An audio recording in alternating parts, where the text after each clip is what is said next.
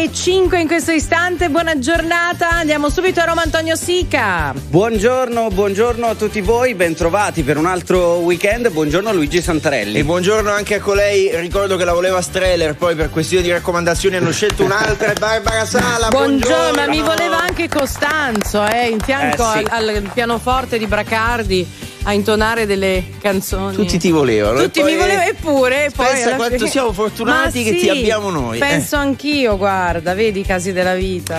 Allora, a proposito di Casi della Vita, ieri abbiamo raccontato della scomparsa di Maurizio Costanzo e noi di RTL 1025 insomma siamo rimasti davvero colpiti da una notizia, tra l'altro nessuno praticamente sapeva niente, lo chiederemo anche a un grande ospite nel corso di No Stop News di questa mattina anche perché Costanzo ha fatto parte della famiglia di RTL 1025 per diversi anni. Allora ricordiamo lui questa mattina in linea diretta ma anche eh, la televisione di quegli anni, di come è cambiata la TV e di quei programmi che guardavate, vi ricordate da bambini in televisione quando magari i canali erano pochi, ce n'era uno solo, ce n'erano due, la TV c'era solo in certi orari e anche ai più giovani, io penso ai cartoni animati che guardavo io da piccolo, cose che adesso non si trovano più, per fortuna o purtroppo. Io penso per fortuna, perché i ca- i cartoni animati che fanno adesso sono, Sono molto meglio. sì. sì. Facciamo se i risultati siamo io e Santarelli, qualcosa è andato storto nel Ma Esatto, no, esatto, no, esatto. non deleghiamo l'educazione ai cartoni animati, però a un certo tipo di televisione sì. Quanti ospiti transitavano dal Maurizio Costanzo e quanti argomenti trattavano?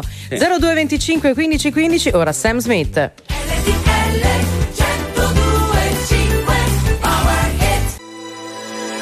Yeah, I'm going to the party, but I'm not going to make friends.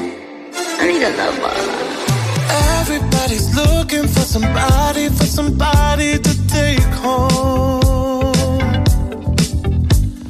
I'm not the exception, I'm a blessing of a body to love on. Tonight, come by me and drop a line. Put your aura into mine. Don't be scared if you like it. I could fill you up with life. I could ease your appetite. No, you've never been this high. Don't be scared if you like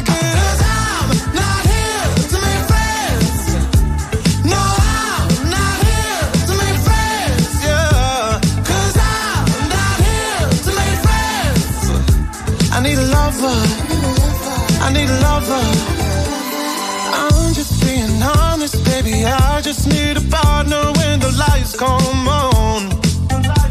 Yeah, yeah. 30 almost got me, and I'm so over love song. Yeah. So if you want it bad tonight, come by me and drop a line. No, you've never been this high. Don't be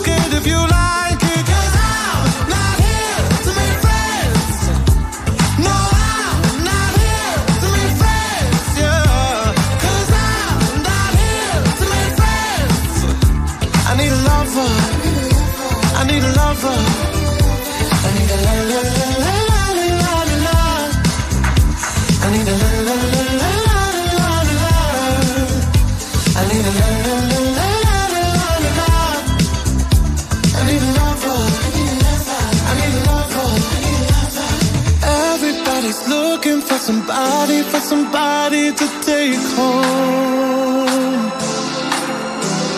I'm not the exception, I'm a blessing of a body to love on.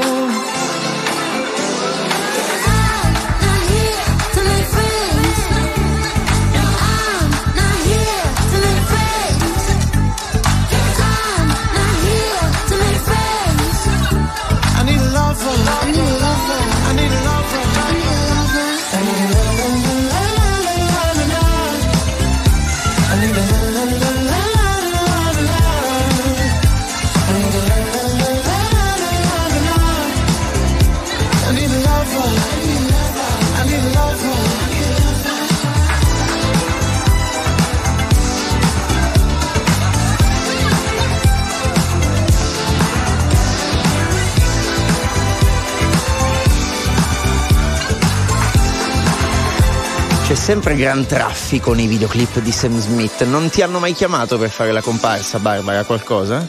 Sam Smith. No, in quel caso, in quel caso te l'ho chiamato tutti, Sam Smith non ti ha tranne, chiamato. tranne, tranne. Oh, tra l'altro, ogni volta che mi si chiede di disannunziare questo pezzo, Barbara Sala mi chiede particolare dose di testosterone. Sì, che per però- compensare quella del video, evidentemente. Che però evidentemente non sono in grado di fornire. La canzone era I'm not here to make friends, non sono qui per farmi amici, canta Sam Smith insieme a tutta una carovana di gente. Sono le 6 e 10 del mattino, siete su RTL 1025.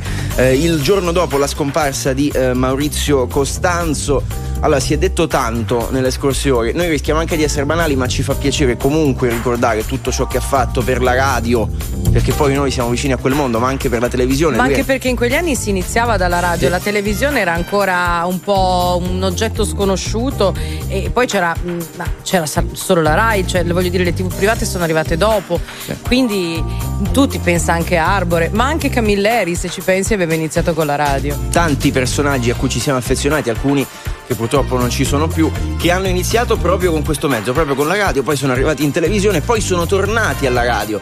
Penso al caso di Amadeus, penso a Maurizio Costanzo che è tornato a fare il Costanzo Show solo dopo un lungo periodo in radio, tra l'altro qui da noi con il Radio Costanzo Show e ieri nel corso dei, dei notiziari con Ivana Faccioli, non solo, in protagonisti, una puntata speciale a lui dedicata, abbiamo ricordato anche il suo passaggio a RTL 102. Ma vogliamo anche dimenticare i testi che ha scritto per le canzoni? Cioè tipo Se telefonando di Mina, Canzone così che abbiamo per dire. trasmesso Eh? ieri. Attenzione, un artista, come si direbbe oggi, a tutto tondo. È Un uomo di grande cultura e di grande capacità comunicativa che evidentemente sapeva declinare in tantissimi modi.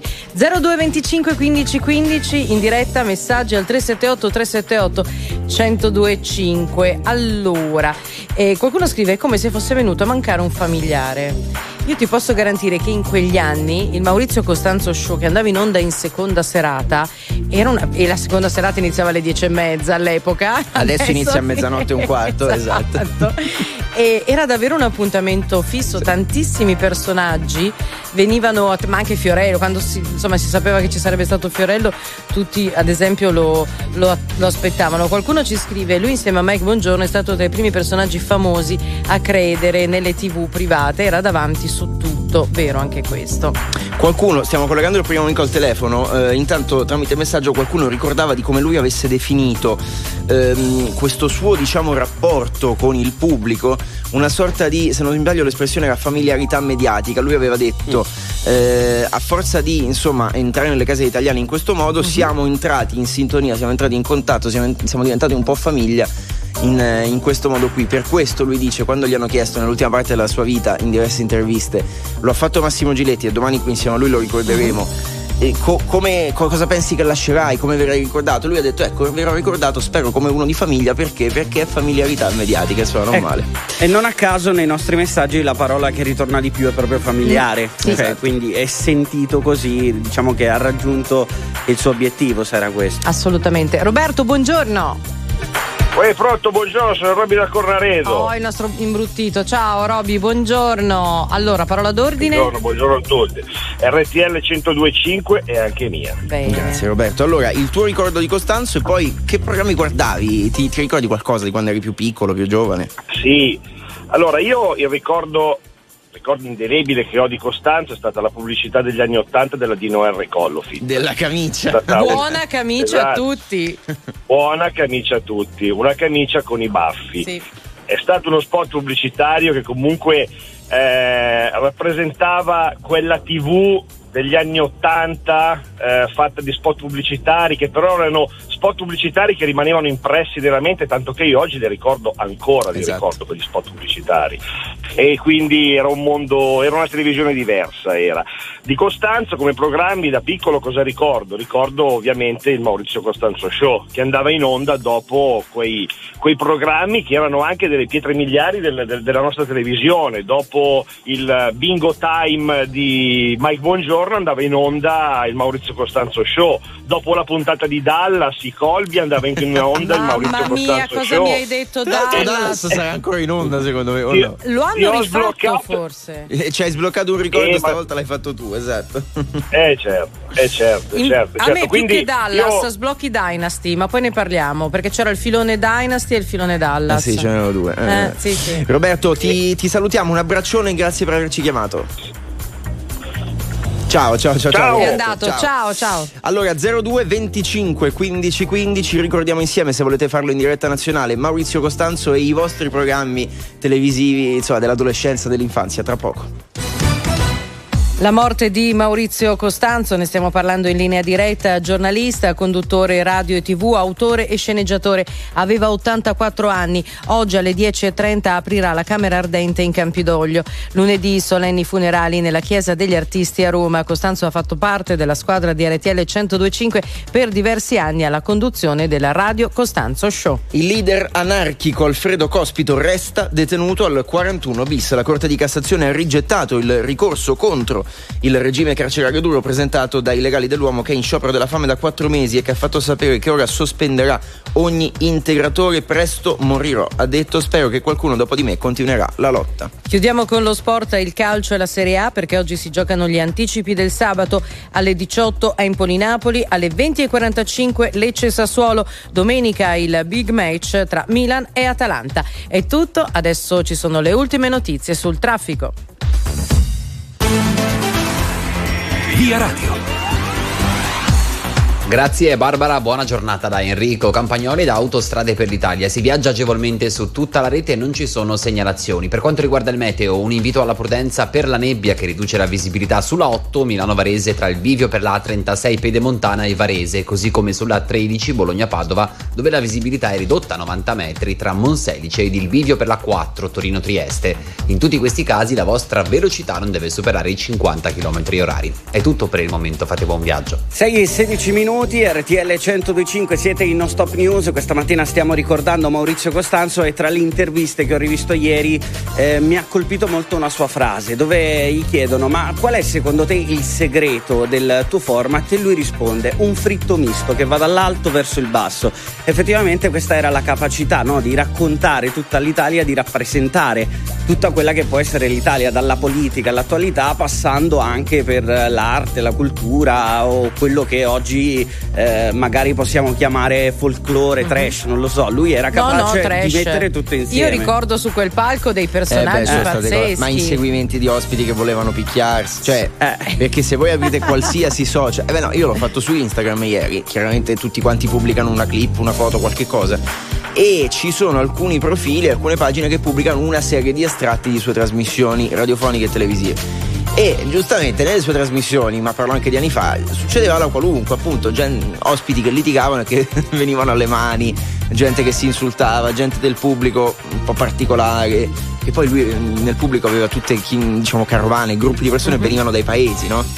Forse sì, li salutava, forse anche. Cioè, c'era questa moda in, que- in quegli anni nei programmi di invitare, cioè invitare, c'era una modalità particolare per partecipare come pubblico alle trasmissioni e si facevano proprio pullman che partivano dai paesi e probabilmente accadeva anche per il Maurizio Costanzo. C'era poi un periodo, e chiedo aiuto agli ascoltatori, chiedo l'aiuto a casa, 0225 15 15, in cui c'era una, eh, una serata particolare del Maurizio Costanzo in cui c'era uno contro tutti, una cosa di questo tipo, cioè un ospite solo che Ah, veniva solo al poi centro del sì, palco, da sì. solo al centro del palco, da- del palco che veniva poi bersagliato da diverse domande, credo anche del, del pubblico. Quindi, e poi insomma anche tantissimi artisti, tanti cantanti che andavano. Politici.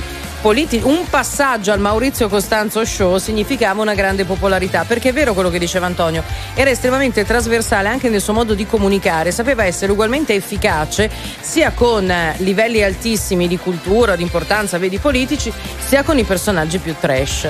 Allora, il ricordo di Maurizio Costanzo dei suoi programmi in radiovisione, anzi in radio e televisione, tra poco allo 02 25 15 15, vi aspettiamo.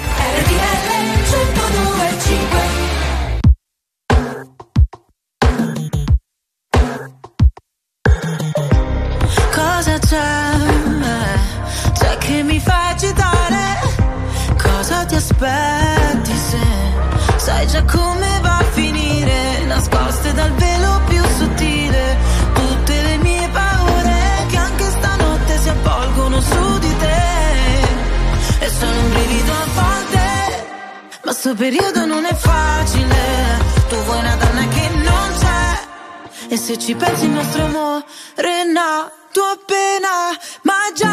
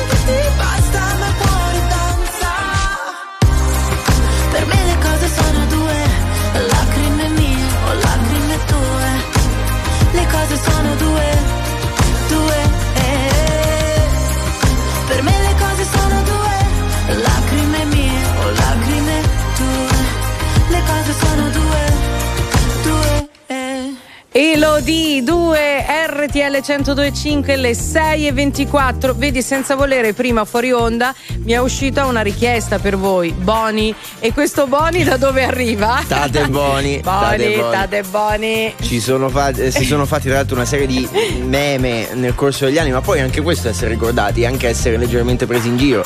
E poi perché il meme si fa su un personaggio che devono conoscere tutti, perché altrimenti rischia di non far ridere alcuni. Ecco, siccome Costanzo lo conoscevano tutti, allora ci si potevano fare sopra i meme. E anche quelli ritrovati in rete. Allora, 6-24 minuti, buon sabato 25 di febbraio, come detto, a telefoni aperti insieme a voi ricordiamo Maurizio Costanzo un po' come è cambiata l'Italia, la radio, la tv eh, di quegli anni. Se vi ricordate, non so, gli anni 70, gli anni 80, dove eravate, cosa facevate, insomma, un po' il nostro passato. Eh, il numero da comporre, se volete venire in diretta con noi, è lo 02 25 15 15. Abbiamo Rosaria, buongiorno. Buongiorno, buongiorno a tutti.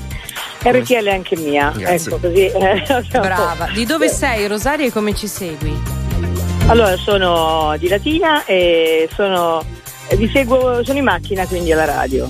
Benissimo, ottimo. Momento. Che zona di Latina? Perché sai che io conosco bene. È al confine tra, tra Lazio e Campania, proprio siamo una zona di...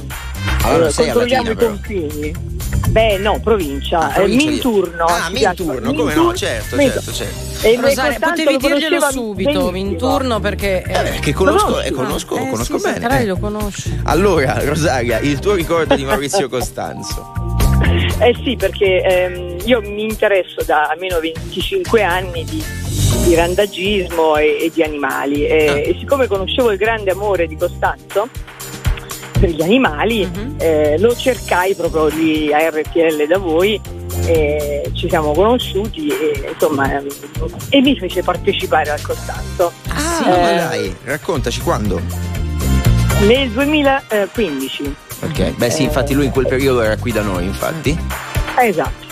E, e quindi mh, fu molto gentile, io gli portai due fantastiche tielle, lo dico perché questi sono in retroscena. Le aspetta, la tiella, non, non mi ricordo se è il la tiella contenitore di o... Gaeta. Eh. No, la tiella è una pizza che fanno Tipo a la, Gaeta. esatto, tipo la tigella bolognese, Ah. la ricorda mm, Eh, alla no, lontana. no, è, è una, è una pasta con dentro le verdure oppure i polipi oppure ci mettono dentro di tutto di più insomma. una torta salata. Rosaria Brava, è una torta oh, sì, e quella. chiamiamola torta salata Eh, Portala anche a noi, ma Rosaria, noi- così. da- Sì, ma tu, tu di a uno di Gaeta che la tiella è una torta salata si, si inalbera, capito?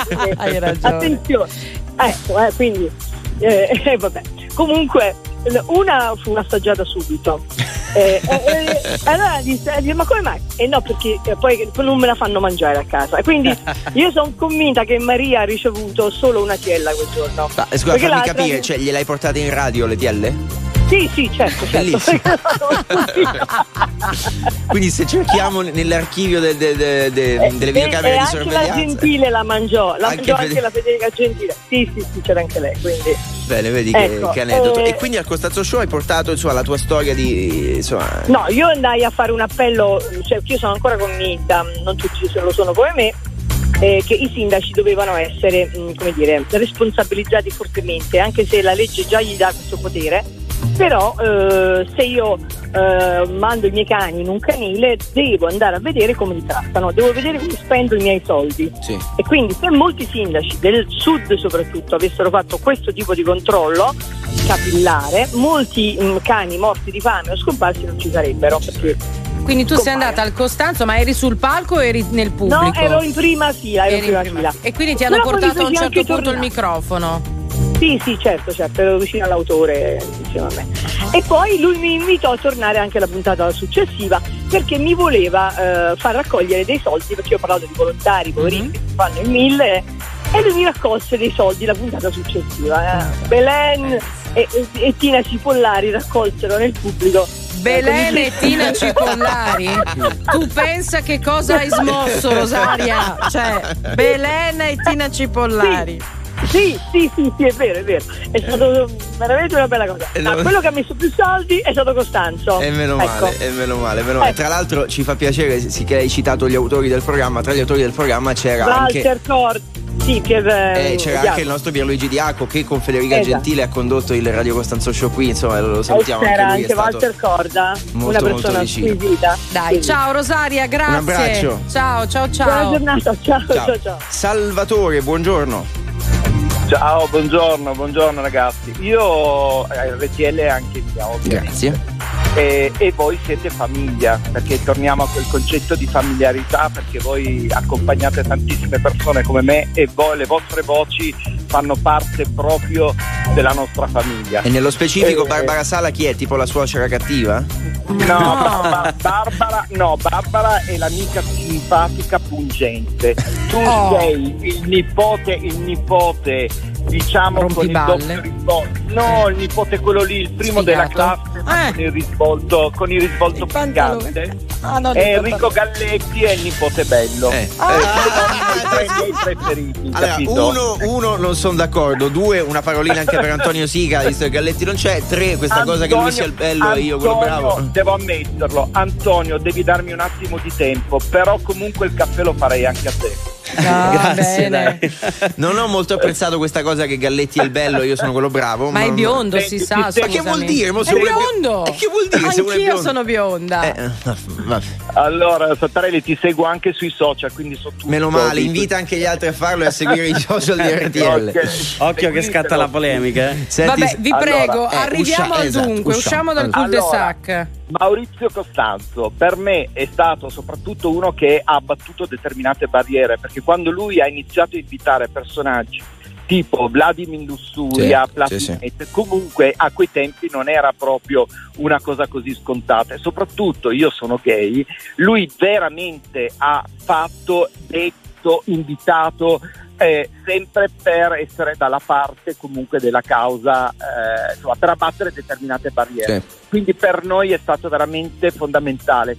Due, è una persona che ci ha messo la faccia sempre fino in fondo, ricordatevi l'attentato, perché comunque lui ha subito anche un attentato molto grave tanti anni fa. Al teatro Proprio Parioli, sì, sì, sì. Esatto, perché non aveva, non aveva assolutamente peli sulla lingua e aveva il coraggio comunque di, di andare oltre quella che era un'informazione tra virgolette scontata. Diciamo che quando arrivi anche ad un certo livello, insomma, un giornalista di quel tipo, ecco, puoi anche eh, avere la forza mediatica, magari giustamente un giornalista di primo pelo non ce l'ha, di trattare certi temi. Ricordo quando ha dato fuoco alla maglietta con Mafia Made in Italy, insomma, sono tutti passaggi che un giornalista di quel peso, insomma, si può permettere di fare. Salvo, dobbiamo andare, purtroppo quindi ti salutiamo, un abbraccione e Salvo, ci sent- scambiamoci i numeri, Eh, dai. certo, ti pareva, eh. Ciao. Magari gli mandiamo quello di al lago Galletti. di Garda, un bacio grande. Ciao, ciao, Salvo. ciao. Si aprirà oggi alle 10.30 la Camera Ardente Maurizio Costanzo, giornalista, conduttore tv, autore e sceneggiatore, scomparso ieri a 84 anni. Lunedì i solenni funerali nella Chiesa degli Artisti a Roma. Costanzo ha fatto parte della squadra di RTL 1025 per diversi anni, alla condizione del Radio Costanzo Show. La Premier Meloni ha ricordato Maurizio Costanzo, ci lascia, ha scritto un'icona del giornalismo e della tv che ha saputo raccontare anni difficili con coraggio e professionalità. Silvio Berlusconi Berlusconi, grande dolore per la sua scomparsa, mi è sempre stato vicino, dice l'ex premier. Il leader anarchico Alfredo Cospito resta detenuto al 41 bis. La Corte di Cassazione ha rigettato il ricorso contro il regime carcerario duro presentato dai legali dell'uomo che è in sciopero della fame da quattro mesi e ha fatto sapere che ora sospenderà ogni integratore. Io presto morirò, ha detto, spero che qualcuno dopo di me continuerà la lotta. 6.32 è tutto per il momento, restate qui con noi.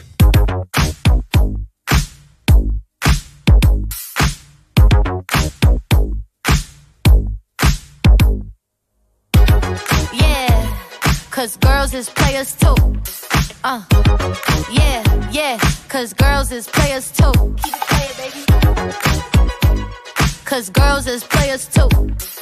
Bitches getting money all around the world, cause girls is players too. What you know about living on the top? Penthouse suites, looking down on the ops. Took her for a test drive, left them on the lot. Time is money, so I spend it on a watch. Hold on, little T showing through the white tee. You can see the thong busting on my tight jeans. Okay, rocks on my fingers like a nigga wife me. Got another shorty, she ain't nothing like me. Yeah, about to catch another flight. Yeah, the apple bottom make 'em wanna bite. Yeah, I just wanna have a good night. I just wanna have a good night. Hold up, if you don't know, now you know. If you broke, then you gotta let him go. You could have anybody, any money, mo. Cause when you a boss, you could do what you want. Yeah, cause girls is players too. Uh, yeah, yeah, cause girls is players too. Keep playing, baby. Cause girls is players too. Bitches getting money all around the world, cause girls is players too. I go on and on and on again. He blowing on my phone, but I'm ignoring him. He thinking he the one, I got like four of him. Yeah, I'm sitting first class like valedictorian. Uh, came a long way from rag to riches. Five star bitch, yeah, I taste so delicious. Let him lick the plate, yeah, I make him do the dishes. Now he on news 12, cause a bitch we're missing. Sheesh, about to catch another flight. Yeah, the apple bottom make him wanna bite. Yeah, I just wanna have a good night. I just wanna have a good night. Hold up, if you don't know, now you know. If you broke, then you gotta let him go. You could have anybody, any money, mo. Cause when you a boss, you could do what you want. Yeah, cause girls is players too. Uh, and it's time that we let them know that girls is players too. Keep it playing, baby. Cause girls is players too. Allora, pensate, lei si chiama Quiley Ray, ha 25 anni. Sì, mm, basta queste mani. È una rapper statunitense. Tra l'altro, eh, fuori onda ragionavamo sul fatto che più o meno ha due anni in più di me, però lei è una rapper famosa a livello mondiale. Io che sono? Un batacaldar. Che, che tradotto sarebbe? In- e questo credo sia dialetto piemontese. È uno che batte, percuote qualche cosa ehm, su un calderone no, di, di latta. Cioè uno che non fa niente. Sì, è un po' il corrispettivo di pirlare, cioè girare come una trottola senza concludere niente. Azza è un batacaldar. Dicevamo quindi di Quiley Ray, il suo disco si intitola Players e se avete riconosciuto delle sonorità familiari con Manuel Bella e Leo Di Mauro in regia, eh, lo ricordavamo, queste in realtà le prende da The Message che era un disco dei Grandmaster Flash, mm, ragionavamo tra gli anni 70 e gli 80, comunque insomma il Vi periodo... rendete conto come ha reso vecchio anche un discorso figo e cool No, eh, sulla eh beh, musica? Se- allucinante. caspita, anni 70. eh, Cioè, però con una terminologia vecchia che mi hai veramente annoiato. Allora sono le 6.36, non dirlo perché poi ci sente qualcuno che se la prende con me. ehm, Ma ha ragione, ma svecchiamo questi conduttori. Voi direte, ne abbiamo messo uno di 23 anni, ma sembra mio nonno. Ah, Allora, Boni, 6.37 boni. eh, 37 minuti, sabato 25 di febbraio. C'è anche Barbara Sala, ve ne sarete accorti. eh, c'è Daniele al telefono. Buongiorno Daniele. Buongiorno a tutti e RTL anche mia. Grazie Daniele. Da dove ci chiami? Come ci segui stamattina?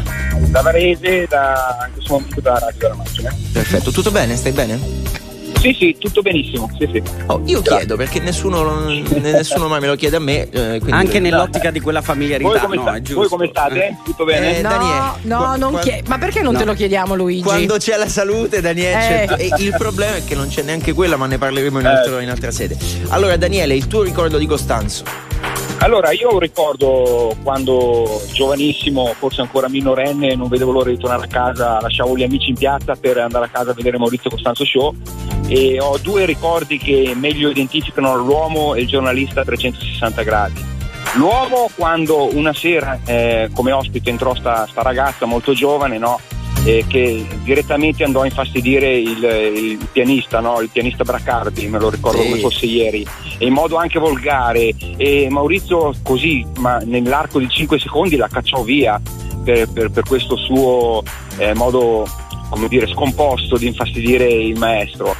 E questo identifica l'uomo. Ma la ti ricordi chi era questa persona? Perché io non ho ricordo di Sinceramente no, No. sinceramente no, però ho, ho in mente questa scena perfettamente. Adesso la, la vado a cercare. Tu pensa, Costanzo l'ha cacciata via, invece adesso Sì. l'avrebero fatta andare avanti e poi Eh, facevano brava, esposti, brava. denunce. Mamma Brava. Sì. Questo, questo identifica l'uomo. Per quanto riguarda il giornalista, quando lui, eh, scavalcando tutte le regole di rivalità che c'erano allora tra, tra Mediaset oggi e Rai, eh, quando ci fu quella clamorosa serata in contemporanea con Rai Treco Santoro contro la mafia. E questo per identificare il grande giornalista, ecco. Eh, è Abbiamo un ricordo veramente bellissimo di, di- di Costanzo, veramente. Abbiamo avuto modo di ricordare sia ieri che oggi appunto la sua lotta contro la mafia, come hanno fatto altri validi colleghi giornalisti come lui. Il pers- l- l'episodio de- della ragazza non ce lo ricordiamo, ma insomma immaginiamo, cioè ricordiamoci ci sono stati episodi molto molto curiosi insomma in varie occasioni, quindi questo sarà uno di quelli. Daniele, ci salutiamo, un abbraccio forte. Grazie, grazie a voi, saluti, ciao, buona ciao. giornata a tutti, grazie. Andiamo avanti, c'è Bruno Mars. Give me your, give me your, give me your attention, baby. I gotta tell you a little something about yourself. You're wonderful, flawless, ooh, you a sexy lady. But you walk around here like you wanna be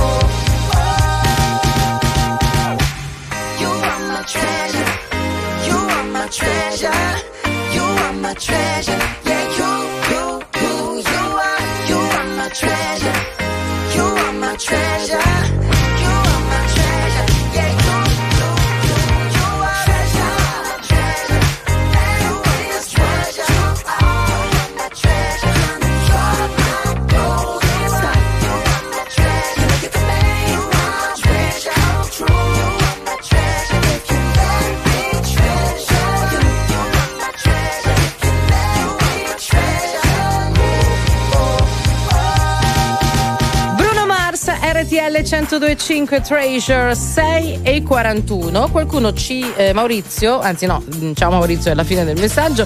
Scrive: Chissà se dove si trova adesso ci sono le sue amate caramelle Rossana.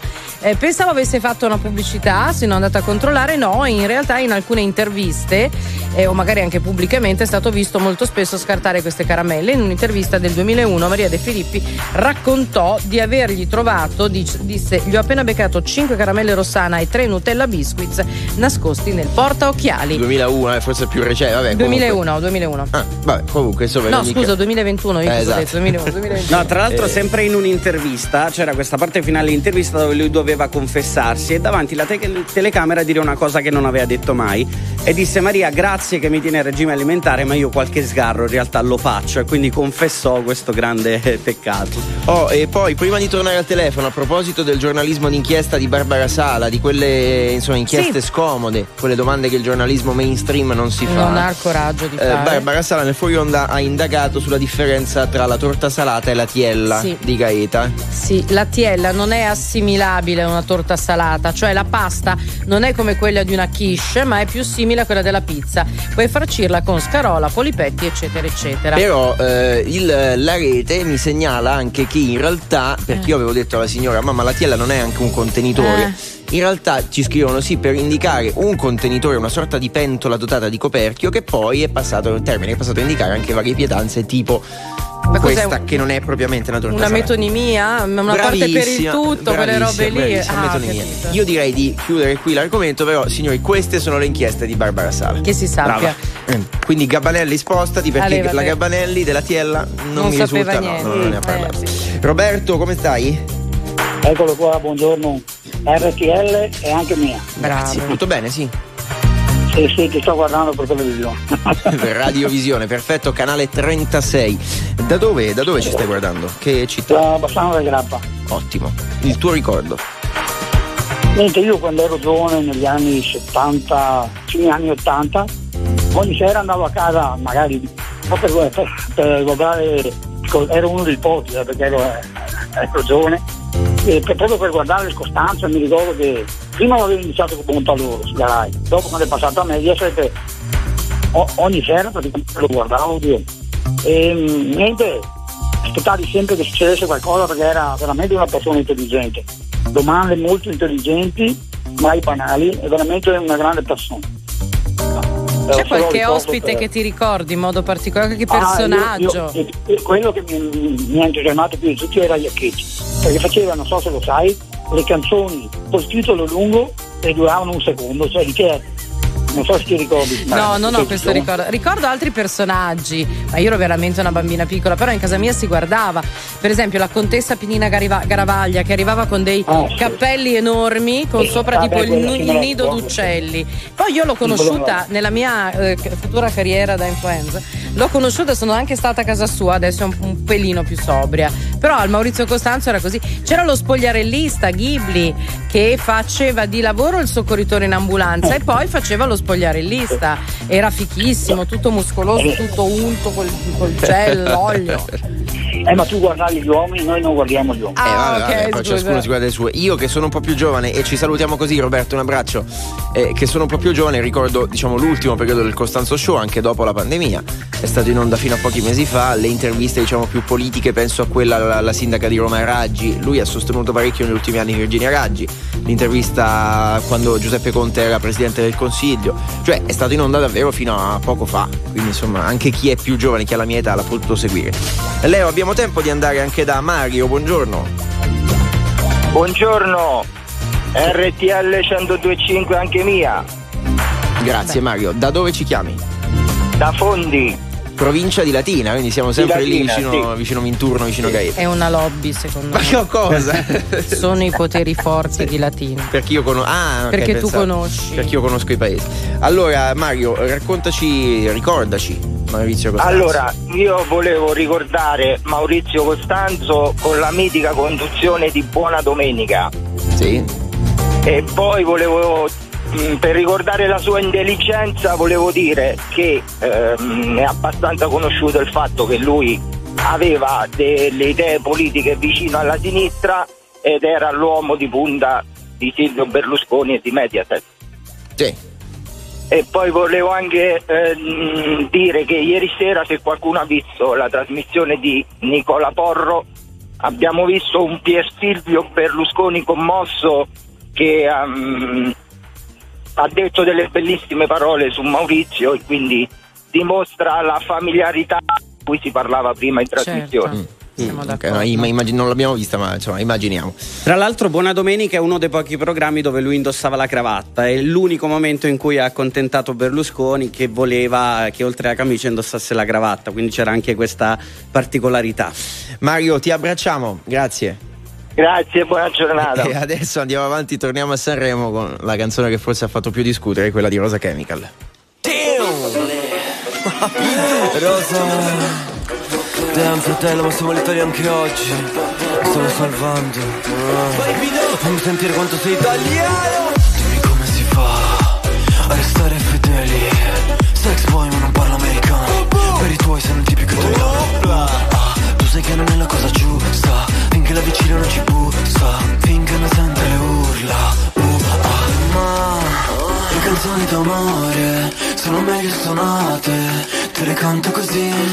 Ai ai ai ai ai, nel momento piccante, ti messaggia l'amante, ma va bene così. Ti piace che sono perverso e non mi giudichi, se metterò il rossetto in ufficio lunedì, da due passiamo a tre, più siamo e meglio è, ci dicono di no, e adesso ci lasciate fare il sesso, made in Italy, l'amore, made in Italy, il sogno, made in Italy, la storia, made in Italy.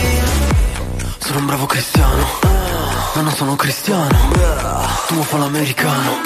Io voglio morire da italiano. Io voglio una vita come Vasco. Stringere la mano a Celentano. Ti voglio nuda col calzino bianco. L'uomo vitruviano, io sono il tuo Leonardo. Mamma, marama, sì, le piace la pappa, parappa, non gli piace a te. Te, te piacciono altre, ok. Nel mio letto c'è spazio. Ma le canzoni d'amore sono meglio suonate. Te le canto così. Ai ai ai ai ai. Nel momento piccante. Ti messaggia l'amante. Ma va bene così. Ti piace che sono perverso e non mi giudichi. Se metterò il rossetto in ufficio lunedì. Da due passiamo a tre. Più siamo meglio è. Ci dicono di no.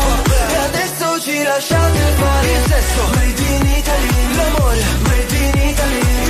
Sogno. Made in Italy. La storia. Made in Italy.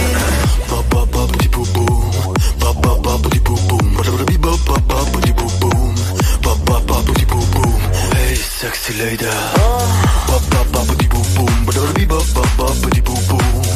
Ti piace che sono perverso e non mi giudichi Se metterò il rossetto in ufficio lunedì Da due passiamo a tre Più siamo e meglio è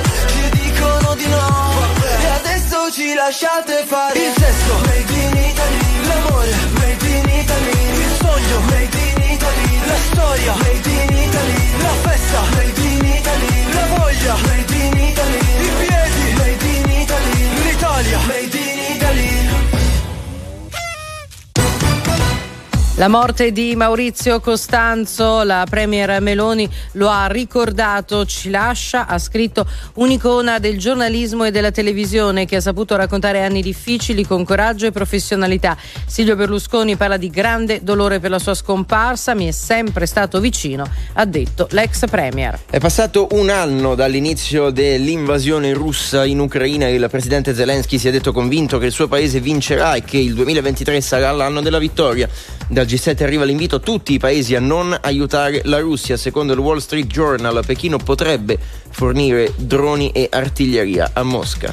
Torna il freddo sull'Italia con un crollo delle temperature a partire dalla pianura padana fino anche a 10 gradi. Sono attese precipitazioni soprattutto al nord-ovest e sull'Appennino settentrionale. Prevista anche neve non soltanto in montagna ma anche a quote basse. È tutto per questa edizione, l'informazione torna più tardi. 6.51 RTL 1025, questa mattina stiamo ricordando la figura immensa di Maurizio Costanzo, televisione, radio anche qui ad RTL 1025 e insomma anche le sue capacità di raggruppare tante sfaccettature di questa Italia. Qualcuno ricordava anche che si faceva gara per andare da lui a presentare il libro perché praticamente era una certezza che il giorno dopo era nelle, ehm, Cioè nelle comprato, vetrine, Eh, sì, era in primo secondo piano in tutte le librerie. Con chi accade? Eh.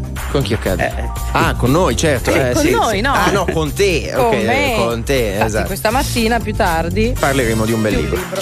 Allora, eh, Maria Pia, buongiorno, come stai? Buongiorno, buongiorno. Bene, grazie a voi. Ma Maria Pia, quando No. c'è la salute? Ragazzi, io ve lo dico. Perché non ve lo chiedono mai? Eh, ma c'è un Brava, motivo, Maria Pia, bravissima, c'è un bravissima. motivo. Perché se lo chiedi a Santarelli, che ha la salute Sì. di mio nonno nel corpo di mio figlio, capisci Grazie. che, eh, capisci che poi va a Sei finire. tu, siete voi che me l'avete fatta perdere la salute. Cioè, capisci che ci mette 10 minuti. Guarda, sono andata dal gastroenterologo ieri. eh, ho preso un, un antinfiammatorio e mi brucia lo ma- stomaco. Tra l'altro non so se ho preso la pasticca Eh, stamattina. capito? Eh, ma- Quello Maria della pressione. Pia, allora, da dove, da dove ci chiami e come ci segui Da, stamattina? Montebellu- da Montebelluna, provincia di Treviso, ma sono di Milano. Ottimo. Allora, te lo posso chiedere Eh. quanti anni hai? Sono sfacciato. Tanti. Tanti. Vabbè, no, no, no, Tanti. Non diciamo quanti. E allora hai buona memoria. Eh, hai vissuto quegli Ah, anni con eh, ho, Costanzo. vissuto, ho vissuto la radio con mia mamma, che mia mamma ha 94 anni, e lei ascoltava chiamate Roma 3131 con Maurizio Costanzo e io ero una bambina, una ragazzina, una bambina, no? e l'ho vissuto tutto il periodo. Si era innamorata di sta voce. Una roba lei che non poteva stare senza. Ah, che uomo meraviglioso, tutta sta cosa, no? E sì, io la radio proprio dove lui ha iniziato. E Fatti due conti. e questa è la, eh, no, i conti vabbè, li faccio ma non li dico. E in ogni caso, que- questo è un po', lo diciamo in maniera banale, ma ci sta, è la magia della radio, cioè il sapersi innamorare anche Sì, di una voce, sì, senza, sì, senza avere un volto. E io ho questo bellissimo ricordo proprio di lui, ovviamente della voce che sentivo, e di mia mamma con questa cosa che insomma parlava di lui così estasiata. Hai capito? Senti, Poi eh. dopo la televisione, tutto il resto, certo l'ho visto anch'io naturalmente, però proprio, proprio il primo ricordo, quello che è venuto dopo, come tutti, come tanti, come milioni di persone, l'ho visto anch'io, l'ho vissuto anch'io. Però proprio l'inizio è stato questo per me, il ricordo di lui. Anche perché l'abbiamo detto in apertura, Costanzo ha iniziato la sua carriera proprio dalla radio. Eh sì, salutiamoci, salutiamoci così, Maria Ciao. Pia. No, no, no, eh, Ciao, buona con- con- ci salutiamo con una domanda. Eh, che, che Itali- che Italia era quella dell'epoca? Cioè, com'è cambiata? Era, belli- era bellissima, io ho dei ricordi bellissimi con mio padre sulla Vespa in piazza del Duomo a Milano, anni 60-70, era bellissima. Mm, Dovremmo Cioè, ritrovare eh, l'entusiasmo di quegli anni, eh, perché secondo me Eh, le sì, condizioni sì, ci sarebbero sì. anche. Vabbè. Anche se ci chiamano un po' boomer, però esatto. sai. Ciao no. Maria Pia, un abbraccio. Ciao, ciao, ciao, ciao, ciao. Ciao, mi avete sbloccato un altro ricordo. Abbiamo parlato prima di Bracardi, ma non dimentichiamoci Il De- sasso. No. Demo Morselli e la sua band che per un certo periodo accompagnano Maurizio Costanzo e venivano presentati così. Boni. Tanti, tanti, tanti tormentoni. Abbiamo un vocale, un paio di vocali, sentiamo. Buongiorno a tutti. Con la morte di Costanzo credo che si chiuda una parte importante della televisione, della televisione italiana degli ultimi 30 anni. Continuerà a condurre il Maurizio Costanzo Show dall'alto. Che dire, buon riposo maestro. È vero, e poi abbiamo, se andate sul profilo Instagram di RTL 1025 abbiamo pubblicato una clip in cui lui salutava i veri normal people e insomma che è quasi come salutasse tutti quanti noi oggi. Adesso ve lo sblocchiamo davvero un ricordo, ma come lo facciamo con la musica?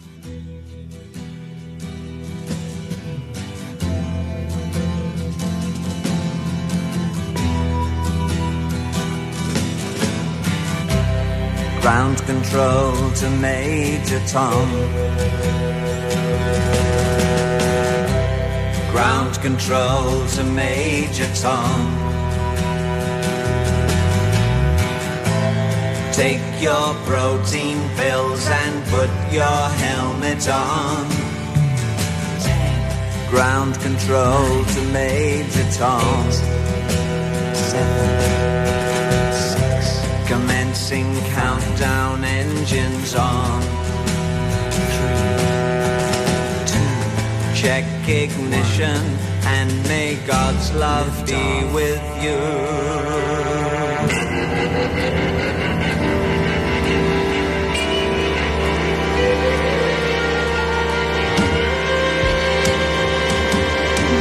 This is ground control to Major Tom.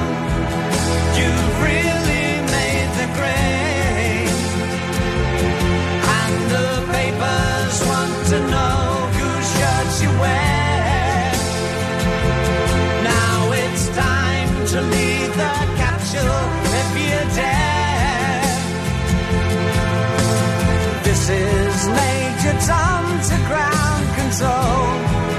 I'm stepping through the door. And I'm floating in most peculiar way. And the stars look very different today. For here am I sitting in a tin can.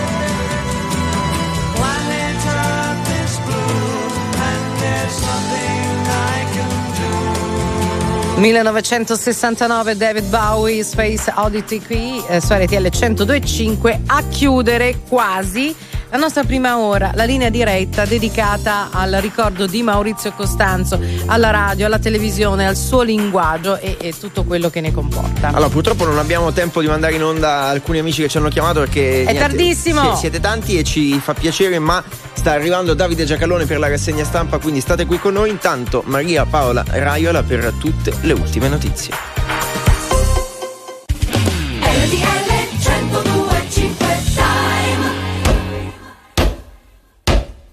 Anche a Trezzotinella, in provincia di Cuneo, sono le 7. RTL 1025 Giornale Orario. Buona giornata da Maria Paola Raiola. La scomparsa di Maurizio Costanzo in primo piano. Oggi aprirà la Camera Ardente in Campidoglio. Lunedì si terranno i funerali del giornalista, conduttore televisivo e autore, morto a Roma ieri a 84 anni. Un ritratto da Nicolo Pompei.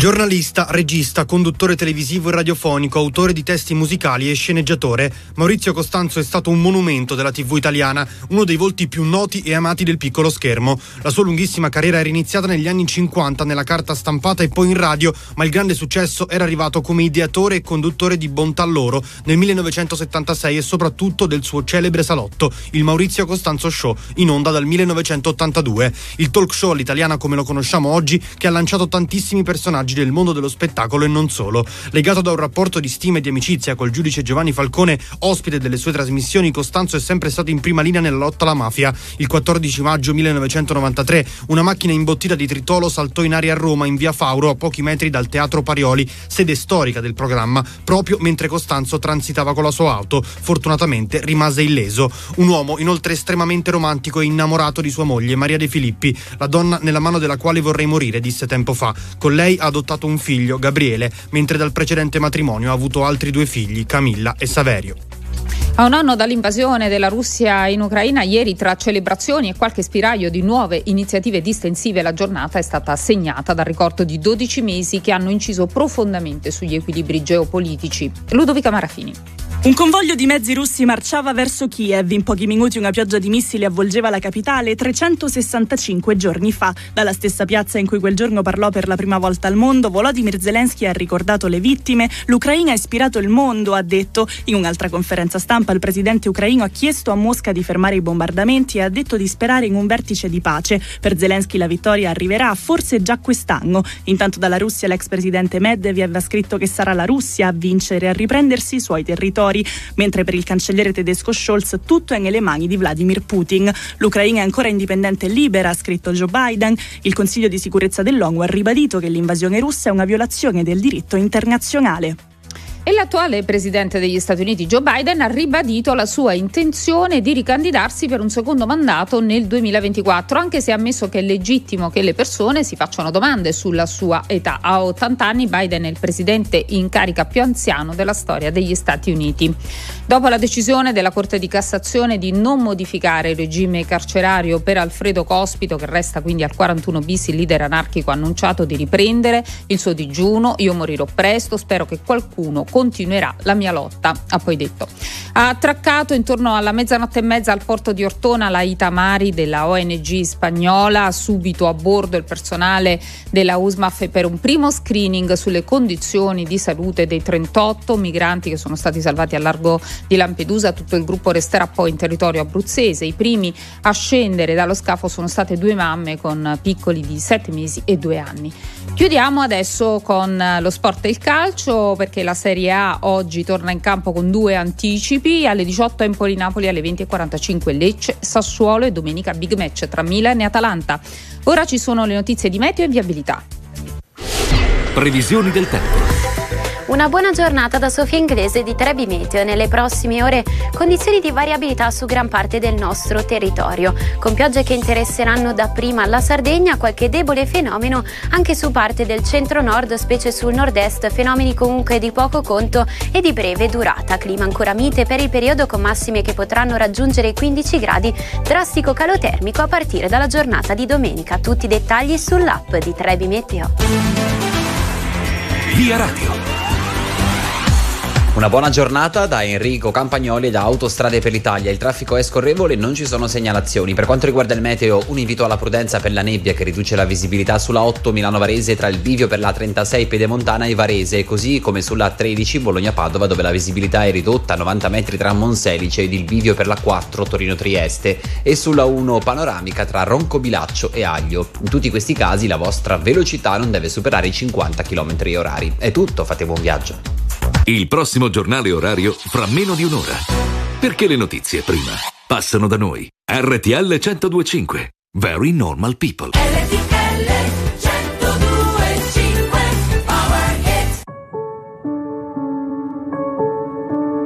Siamo i soli svegli in tutto l'universo e non conosco ancora bene il tuo deserto. Forse in un posto del mio cuore dove il sole è sempre spento, dove a volte ti perdo, ma se voglio ti prendo. Siamo fermi in un tempo così che solleva le strade, con il cielo ad un passo da qui, siamo i mostri e le fate. Dovrei telefonarti, dirti le cose che sento, ma ho finito le scuse e non ho più difese. Siamo un libro sul pavimento in una casa vuota che sembra la nostra. Il caffè col limone contro l'engover sembri una foto mossa. E ci siamo fottuti ancora una notte fuori locale. E meno male. Se questa è l'ultima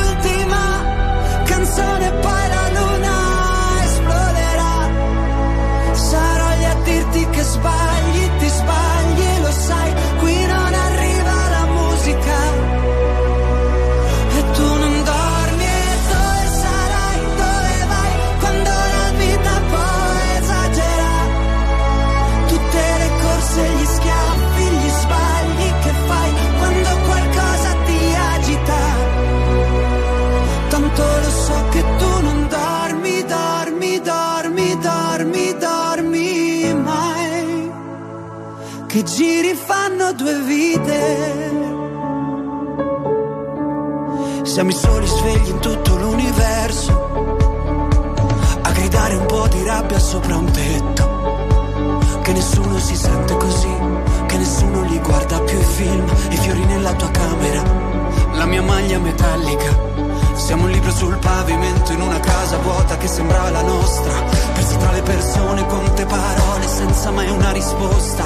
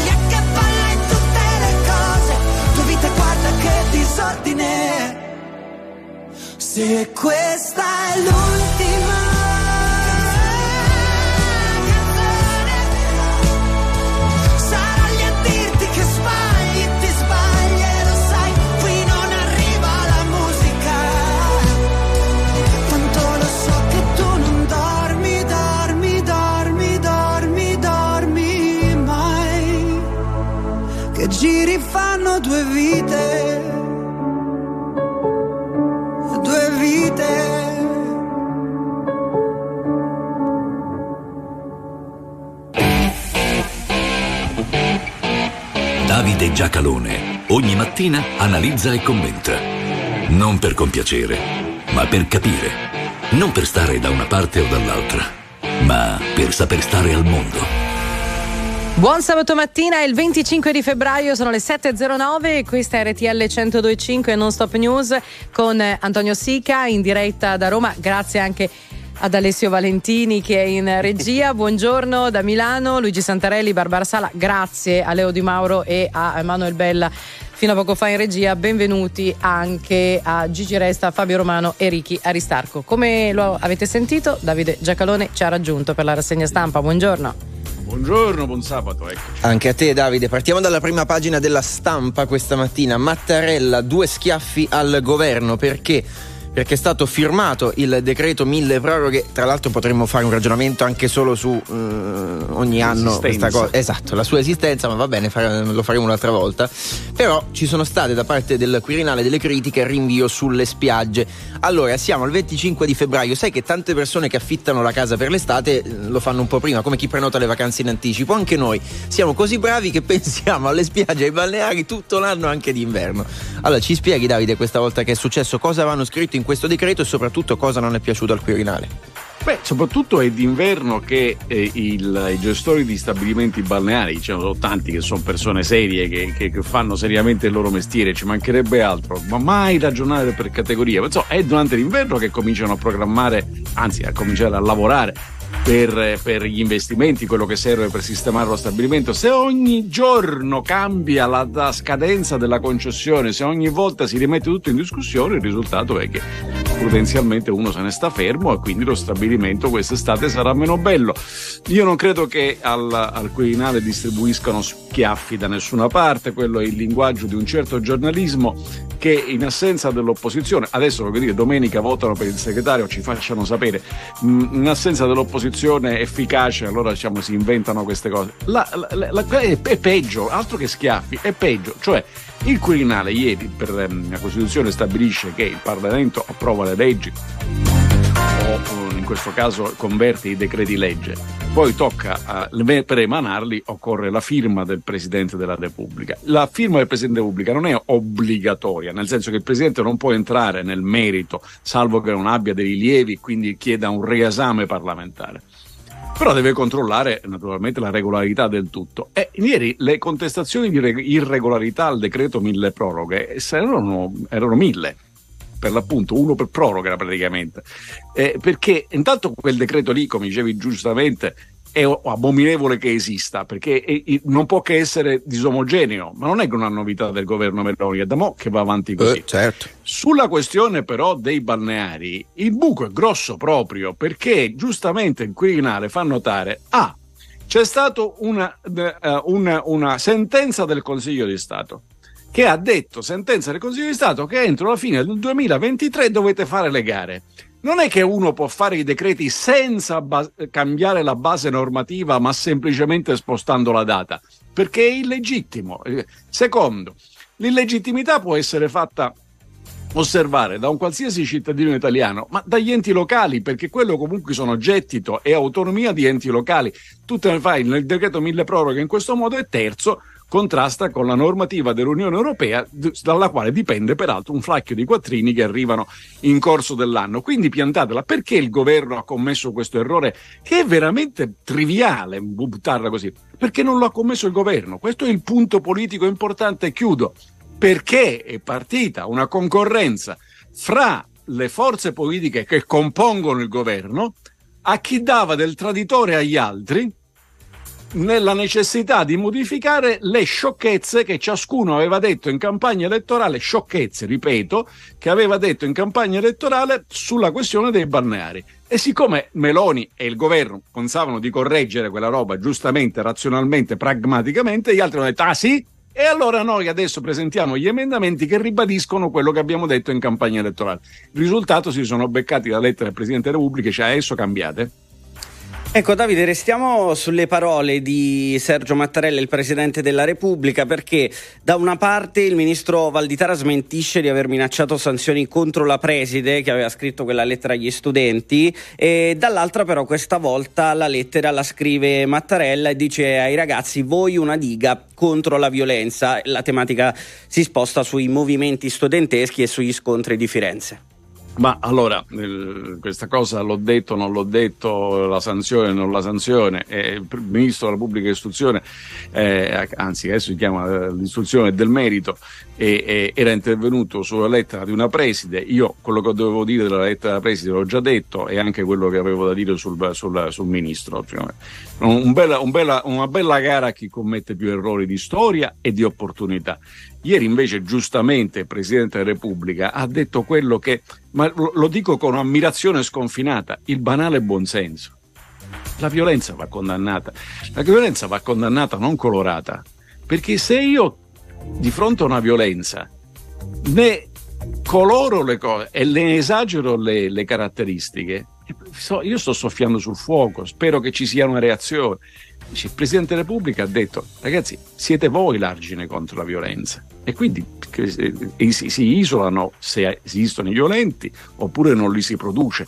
Punto. Dopodiché, eh, siccome è un reato, tocca alla procura in tempi ragionevoli accertare chi ha cominciato, cosa è successo, chi le ha prese, chi le ha date. Quello che si accerta quando si deve accertare un reato e si procede a un processo con condanna. Succede questo nei paesi, e nei sistemi civili. Non è che si chiama alla mobilitazione rischiando così di moltiplicare i fenomeni di violenza. Quindi ha fatto bene ieri il Presidente a dire quelle parole di saggio buonsenso.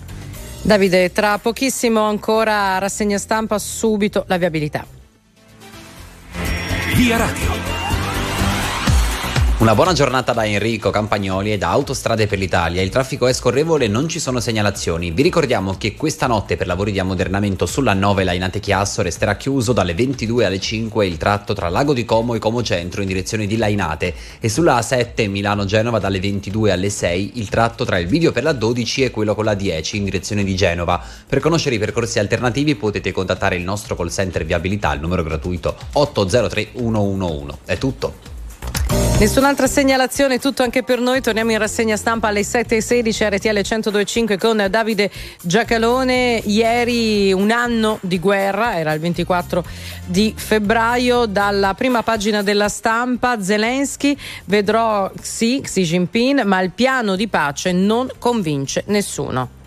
Questo non l'ha detto Zelensky e il commento dovete aggiornare alla cosa. Zelensky è stato un po' più furbo, eh, nel senso che il- ieri la Cina ha presentato 12 punti di addirittura un negoziato. I negoziati bisogna cominciare, non è che uno presenta la fine del negoziato, presenta l'inizio del negoziato. In quei 12 punti non abbiamo il tempo di vedere, sono importanti uno a uno, però due sono decisivi.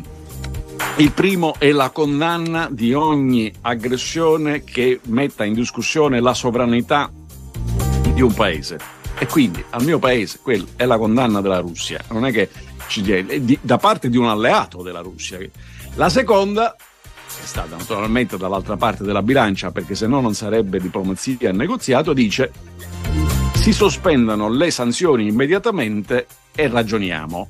Ora, noi occidentali non siamo disponibili a, sa- a sospendere le sanzioni immediatamente perché funzionano, perché mettono in difficoltà la Russia, perché non l'hanno sdrenata fino in fondo, non è già andata in collasso definitivo.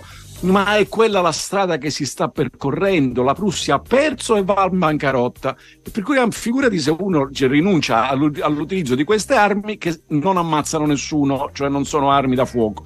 Quindi, però giustamente Zelensky ha detto sono pronto a incontrare Xi Jinping, sono pronto a negoziare sulla- su quella base. E in effetti quella può essere una strada per negoziare. Il negoziato ragazzi non è una cosa che uno dice la, mettetevi d'accordo e la sera si fa, è un po' più complicato, considerate che ci sono, i russi ci hanno lasciato 200.000 morti quella roba là. Ma, sai, sono, sono, sono, sono cose pazzesche. C'è un paese in cui sparano sugli ospedali e sulle scuole con i bambini e non è che da- da- a stasera risolviamo il problema. Se riuscissimo almeno a cessare il fuoco, che è uno dei punti della proposta cinese, non sarebbe male. Sarebbe già qualcosa. Allora, cambiamo argomento. Eh, Se qualcuno di voi eh, ieri nel pomeriggio passava per Roma, passava per Piazza Cavour, avrà notato insomma, un po' di persone con degli striscioni, perché a Piazza Cavour a Roma c'è la Corte di Cassazione, il palazzaccio per chi conosce la città, e ieri la, la Cassazione si è pronunciata su un ricorso presentato dai legali di Alfredo Cospito che chiedevano di eh, cessare il regime del 41 bis. La Cassazione ha detto di no. Eh, il manifesto titola dei delitti e delle pene, la Cassazione rigetta il ricorso per Alfredo Cospito, l'anarchico rimane al 41 bis, neppure la Procura Generale convince la Corte di legittimità. Se ne parla anche sulla prima del messaggero. Cassazione bocciato l'ultimo ricorso. Cospito deve rimanere al 41 bis. Il ministro della giustizia Nordio dice prendiamo atto della decisione. Il, eh, il giornale titola Vince lo Stato. Eh, in realtà, quando davanti a una sentenza si spera sempre che vinca la giustizia, nel senso che sia una sentenza giusta. Il procuratore generale, cioè diciamola in maniera un po' più volgare, chiedendo scusa alle istituzioni, l'accusatore eh, aveva detto "Ma forse si può rivedere questo regime. La Cassazione ha ritenuto di no, le motivazioni non le conosco, le leggeremo, ma di fatto quindi la Cassazione non toglie le castagne dal fuoco per conto del governo, perché questa poi insomma era in qualche modo la partita, che rimane aperta. Eh, eh, eh, appunto vedremo le motivazioni di questa sentenza. Una cosa è sicura, se c'è qualcuno su questa terra che ha nuociuto alla possibilità che Cospito uscisse non dalla galera, in galera ci deve stare e ci deve restare perché è un criminale, non è che è in galera perché è anarchico, è in galera perché è un criminale. Quindi ci deve restare in galera, ma di uscire da quel regime carcerario, se c'è qualcuno che ha nuociuto, sono i suoi presunti compagni. Perché mostrarsi al servizio di, Cos- di Cospito mentre quello sta a 41 bis era la tesi perfetta per lasciarlo a 41 bis. Non so se è questo la- la- quello a cui la Cassazione ha aderito, lo vedremo. In ogni caso, io penso che rivedere l'intera questione del 41 bis e riportarlo a quel che era originariamente, cioè uno stato di eccezione e di emergenza, sia un problema nostro di persone civili, non di cospito eh, eh, criminale e neanche dei suoi amici semicriminali o in, in parte criminali che sfasciano le cose. 7.21 ci spostiamo sulle pagine sportive. La Gazzetta dello Sport Derby Ring, lite Inter e Milan tra stadio e Champions, scontro sul nuovo San Siro, Zang deluso da Cardinale. Il duello Cina-Stati Uniti piomba anche sul campionato. Juve fiducia al Max, tecnico confermato, incontro sul futuro, priorità di Maria. Ci spostiamo anche sulla prima del Corriere dello Sport. Diba e Dima, Vamos, campioni del mondo, fanno la differenza anche per noi in Europa. Poi si guarda al Napoli, così si fa, numero uno anche sul bilancio 2022, ha zerato il debito. Torniamo tra pochissimo, restate qui. 7.24 minuti siete su RTL 102.5 in rassegna stampa insieme a Davide Giacalone. La scomparsa di Maurizio Costanzo sulle prime pagine di tutti i quotidiani. Ci appoggiamo a Il Giornale perché titola così L'ultimo sipario e sipario era una di quelle frasi, parole anzi che lui diceva con quell'intonazione tipica insomma per eh, chiudere. Addio Maurizio Costanzo, aveva 84 anni. Beh, è comprensibile, diciamo così, che il giorno della scomparsa ne, ne parlino tutti, è un personaggio famosissimo e, e poi alla fine finiscono col dire tutti esattamente la stessa cosa, scrive tutti esattamente la stessa cosa, l'inventore delle chiacchiere in televisione, in talk show, eccetera, eccetera. E quindi come, come sempre capita quando qualcuno scompare, poi bisogna sottolinearne i tratti di genialità. Ma insomma, conoscendolo un poco, eh, alla fine della fiera, ciascuno di noi, cias- tutti, facciamo quello che siamo portati a fare. Lui era portato a fare quel mestiere lì eh, e quell'attività lì. Ciascuno fa quello che è portato a fare, poi lo fa con più o meno tigna, impegno, perseveranza e questo ha a che vedere col carattere. Poi c'è chi lo fa con più o meno fortuna, guardate che non, non è detto che sia proprio così strettamente legato alle tue capacità personali. Mm, il fattore C nella vita esiste ed è un fattore importante. Il, eh, Napoleone sceglieva i suoi generali dicendo più che bravi li voglio fortunati, perché tanto l'importante è che vincano, non è che, che- che la strategia sia perfetta, l'importante è che vincano. Quindi queste cose, l'insieme di queste cose poi fanno una vita. Quella di Costanzo naturalmente come capita a quelli che fanno spettacolo, che fanno informazione, era molto esposta al pubblico e da qui per l'appunto un cordoglio generale.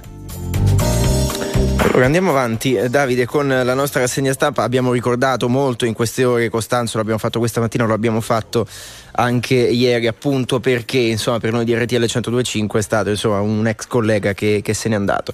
Allora andiamo nelle pagine interne del Corriere della Sera, pagina 25, c'è stata una mm, allora, polemica, noi diciamo sempre semplificando polemica, ma insomma chiamiamola così, eh, su che cosa? Su alcuni libri di Roald Dahl, perché? Perché insomma si è ritenuto che alcuni contenuti eh, di questi libri, insomma, forse era meglio non, eh, non divulgarli perché so che Barbara è lanciata. No, io sono questo. lanciatissima su sta cosa perché i libri di Roald Dahl, che è quello della fabbrica di cioccolato di Matilda Sei Mitica, del grande gigante gentile, licito perché sono stati tratti i film, e me li sono letti tutti e ho visto pure i film. Cosa è successo? Che la famiglia di Roald Dahl, gli eredi, eh, si sono messi d'accordo con la casa editrice, credo si chiami Puffin, per rieditare i romanzi epurati da alcuni termini. Tipo gli Umpa Lumpa non sono più dei nanetti, ma sono probabilmente uomini di bassa statura. Non verrà più usato, eh, c'è un libro di Roald Dahl che si chiama Gli sporcelli. Ecco, magari qui il titolo verrà un attimino cambiato, non non verrà più usato il termine brutto, basso, ma verranno usato dei termini- usati dei termini politicamente corretti. Ecco, la notizia, pagina 25 del Corriere di questa mattina, è che c'è un editore eh, che si chiama Penguin Random House che ha deciso di ripubblicare le versioni classiche di Roald Dahl, cioè quelle non modificate, ha detto poi ciascuno sceglierà quale leggersi. Allora, attenzione, questa storia è più grossa di quello che sembra ed è una porcheria. E, e non riguarda Dal, perché Dal è stato l'occasione per forse salvarsi dalle porcherie. Qui è, è un po' la, la- la cultura del. Poi, che cultura è quella del cancel culture? Uno che si chiama cancella cultura, diciamo l'incultura del cancel culture, per cui dice eh, abbiamo la, ti- tira giù la, la- la- la statua di Cristoforo Colombo, perché? Dice perché scoprì l'America e c'era una buona cosa, e no, perché poi diciamo ammazzarono gli indiani. Cazzo c'entra, cioè, cioè, che c'entra Colombo? Eh, eh, eh, Churchill, eh, Churchill era razzista e così via. Ragazzi, la storia è fatta così. Eh, eh, accanto alla, alla cancel culture poi è cresciuto il politicamente corretto. Stai attento a quello che dici, stai, eh, se dici femmina, perché femmina? Perché la pensi solamente dal punto di sessuale? No, allora, dico donna. E beh, se dici donna è quelli che non sono né maschio né donna e poi maschio, donna, uomo. E lei dice: Ma sei scemo? Cioè, de- devo continuare a parlare con te di, di come si chiamano le cose. Le cose hanno un no. C'è una bellissima commedia di Edoardo De Filippo, diteci, ditegli sempre sì, eh, eh, eh, eh, in cui lui dice: C'è la parola, c'è la parola, usatelo. Allora, nel film più antirazzista che ha animato e ha rallegrato la nostra gioventù, indovina chi viene a cena un negro è un negro, è la, la- la- la- donna che si occupa della casa e dice questa casa è piena di negri ed è negra. Non è, ne- non è la parola che crea il problema, è quello che ti scatta nella testa. E quindi hanno cominciato, addirittura sono nate delle società di editors che sarebbero degli scempiatori di opere d'arte, di testi, di editors in generale. Eh, e, e che cosa? cioè, a, a correggere il- il- i testi. Vedrete che con questo criterio Robinson Crusoe, il Defoe, non potrà più circolare, perché è vero che si è perso su un'isola, però intanto venerdì, diciamo così, non sembrava intelligente quanto lui, ma soprattutto si è perso su un'isola perché ha naufragato quando veniva dall'Africa per commerciare gli schiavi. Non raccontiamo, no, dobbiamo togliere quel libro dalla circolazione o lo contestualizziamo come se esistesse la cultura, cioè gli diamo un contesto storico. La novità di Dal qual è? È che siccome proprio i parenti hanno detto, pur di fare i soldi, hanno detto ma scempiatelo pure i libri, di... l'importante è che ci pagate, a questo punto è, è un po' diciamo, insorta al mondo della cultura, ha detto e, e c'è un limite. E c'è un limite. Non è che uno può raccontare la fabbrica del cioccolato ma non può dire grasso, perché a parte il cancel culture, a parte il politicamente corretto, è cominciata la raccolta della suscettibilità personale.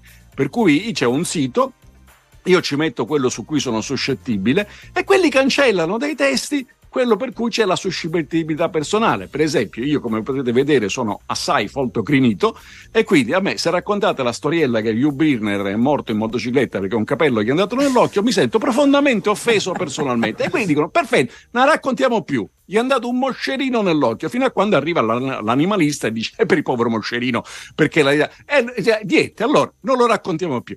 Ecco, questa specie di demenzialità che cresce nel tempo, forse, grazie a Roald Dahl, l'abbiamo almeno in parte fermata. Ecco, c'è però l'impressione, Davide, che ne sentiremo parlare ancora per un po', quindi teniamo ancora caldo l'argomento. Grazie per essere stato con noi, ritorniamo ovviamente domani mattina con la rassegna stampa. Grazie Davide Giacalone. Grazie a voi e buona revisione a tutti. Gli Stati Uniti risponderebbero se la Cina fornisse armi alla Russia, lo ha detto il presidente americano Joe Biden in un'intervista televisiva, ribadendo che al momento non ci sono prove che Pechino abbia intenzione di farlo. E a un anno dall'invasione della Russia in Ucraina, ieri numerose manifestazioni per la pace si sono svolte in Italia, da Palermo a Bolzano, oggi appuntamento a Roma per una fiaccolata promossa da Europe for Peace. Hanno dato la loro adesione tra gli altri il segretario della CGL Maurizio Landini e il leader del Movimento 5 Stelle Giuseppe Conte. Il corteo sfilerà da via dei Fori Imperiali fino al Campidoglio. Sarà aperta dalle 10.30 alle 18, poi la Camera Ardente in Campidoglio per Maurizio Costanzo, il giornalista che ha cambiato il volto della TV italiana, scomparso ieri a 84 anni. Sarà possibile rendergli omaggio anche domani dalle 10 alle 18. I funerali solenni disposti dal Ministero della Cultura si terranno invece lunedì alle 15, sempre a Roma, nella Chiesa degli Artisti in Piazza del Popolo. È tutto, a più tardi.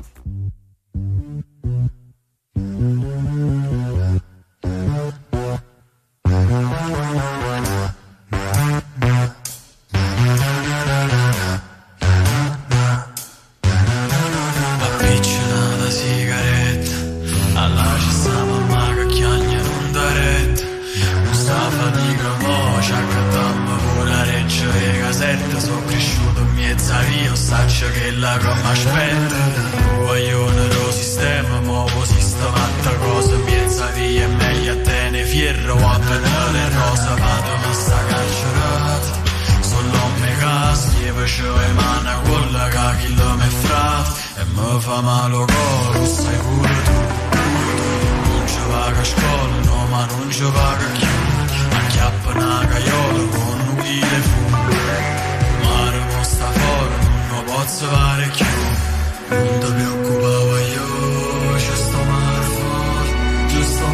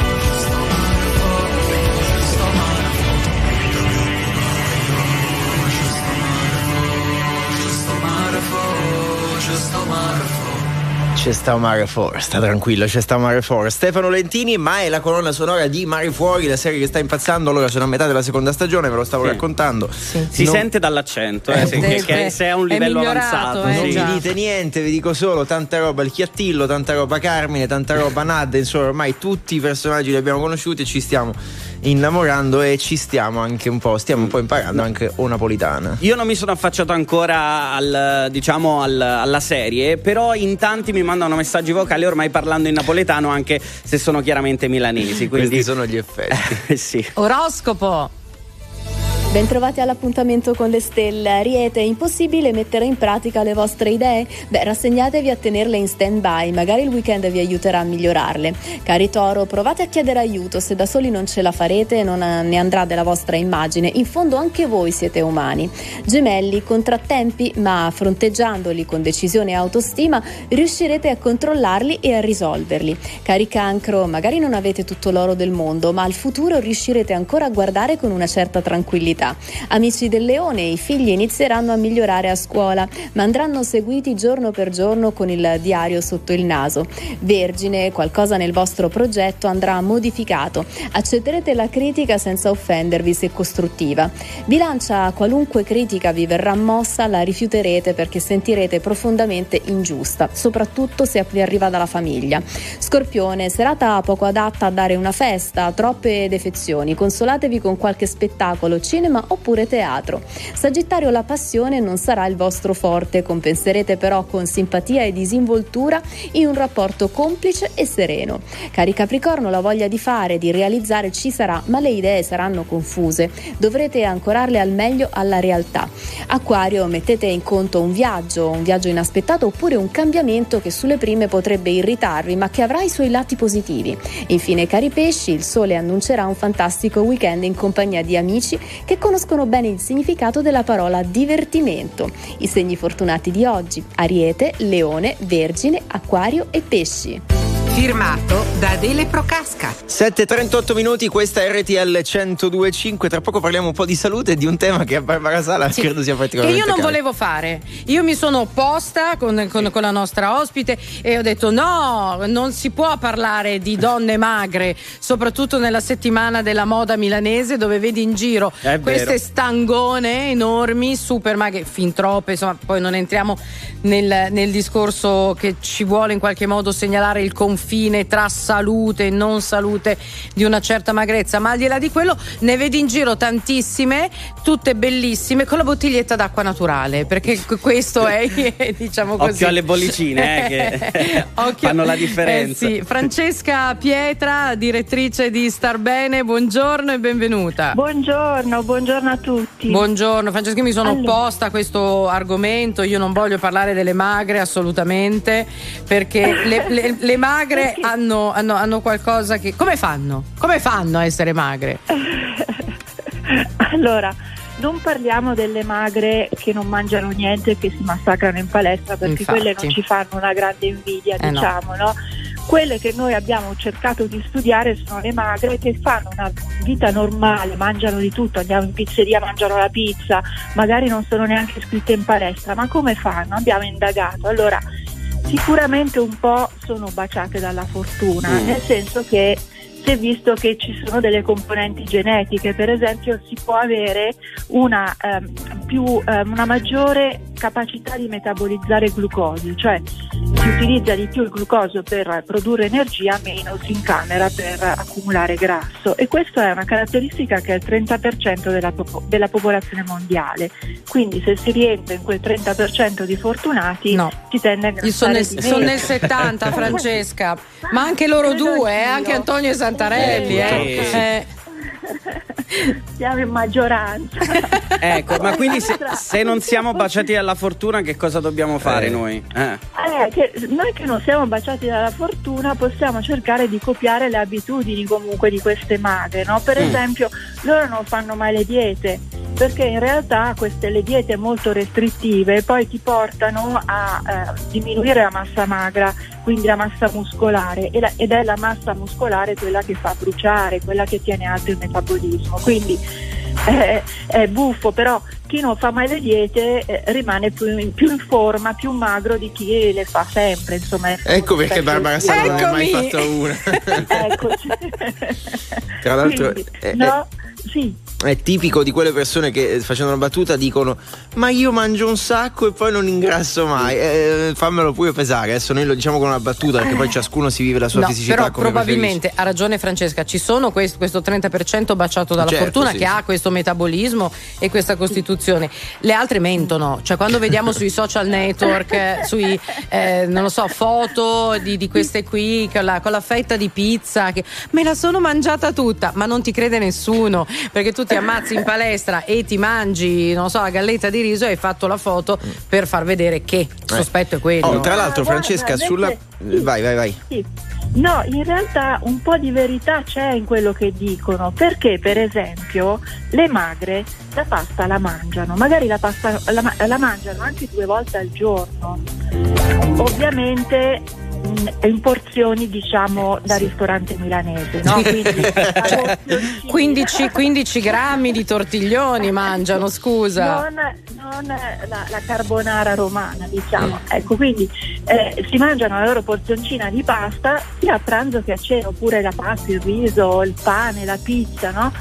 Però questo che cosa fa? Le porta poi a non avere gli attacchi di fame al pomeriggio dopo cena e quindi a non farsi il pacchetto di biscotti, la, la merendina, che sono eh, magari eh, hanno le stesse calorie o anche di più e ti portano poi a cercare continuamente lo zucchero perché lo zucchero sappiamo che dà dipendenza, quindi non, non entrano in quel meccanismo perverso che poi ti porta a smangiucchiare per tutto il giorno. Quindi è vero che loro si mangiano la pasta e la pizza, però se la mangiano così e poi non so, magari in pizzeria non fanno come altre persone che dopo la, la pizza si fanno i tiramisù e, e Ah, non si può? Ah, Ah no? Ah, no. Come no? E il limoncello?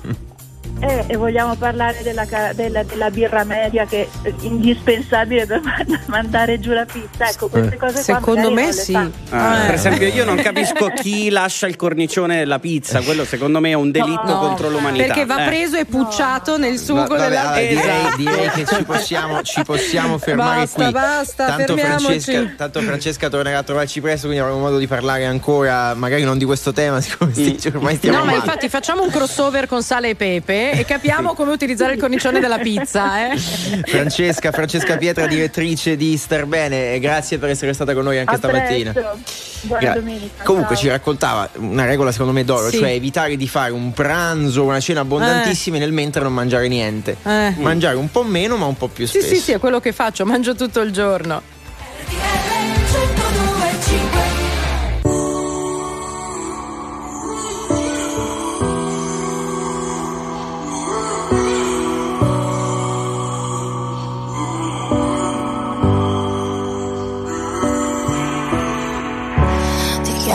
Chiamerai anche se non prende, ti cercherai dove non si vede, dovesse rimanermi niente.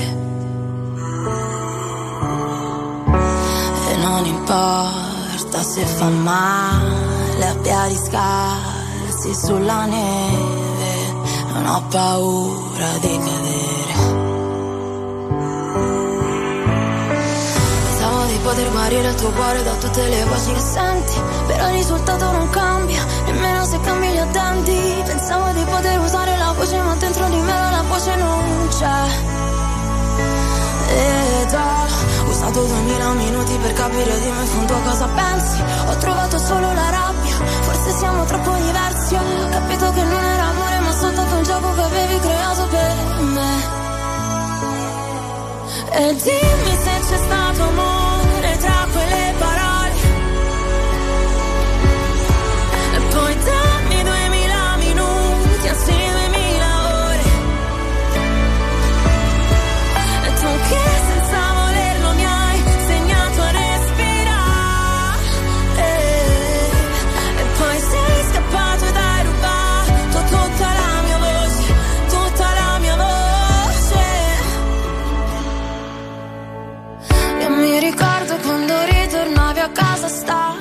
sotterravi i tuoi problemi dentro fiumi d'acqua ogni volta mi dicevi che la colpa era la mia.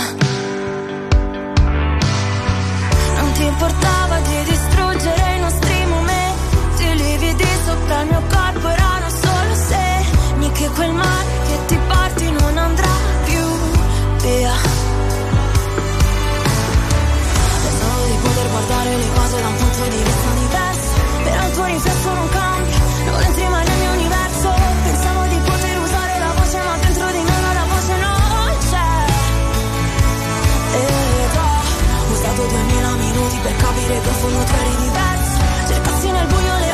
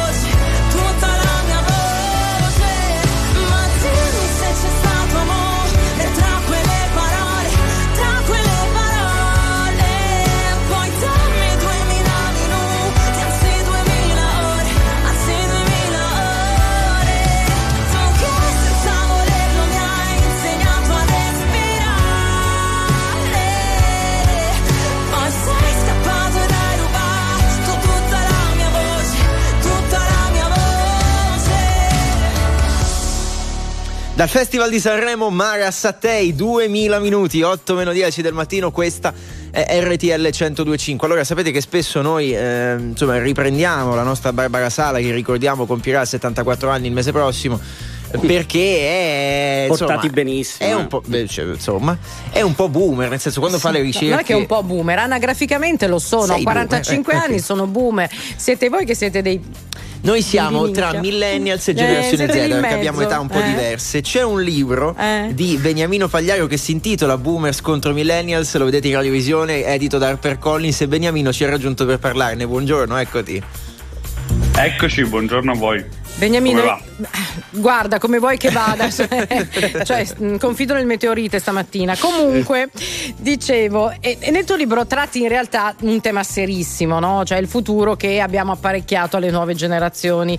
E, mh, però io vorrei partire proprio da questo, da questo scontro generazionale boomers e millennials. Spiegaci anche che cosa es- esattamente significa e poi perché loro mi prendono in giro per come faccio le ricerche, per come metto le foto sui social e soprattutto dicono che non so mettere gli hashtag.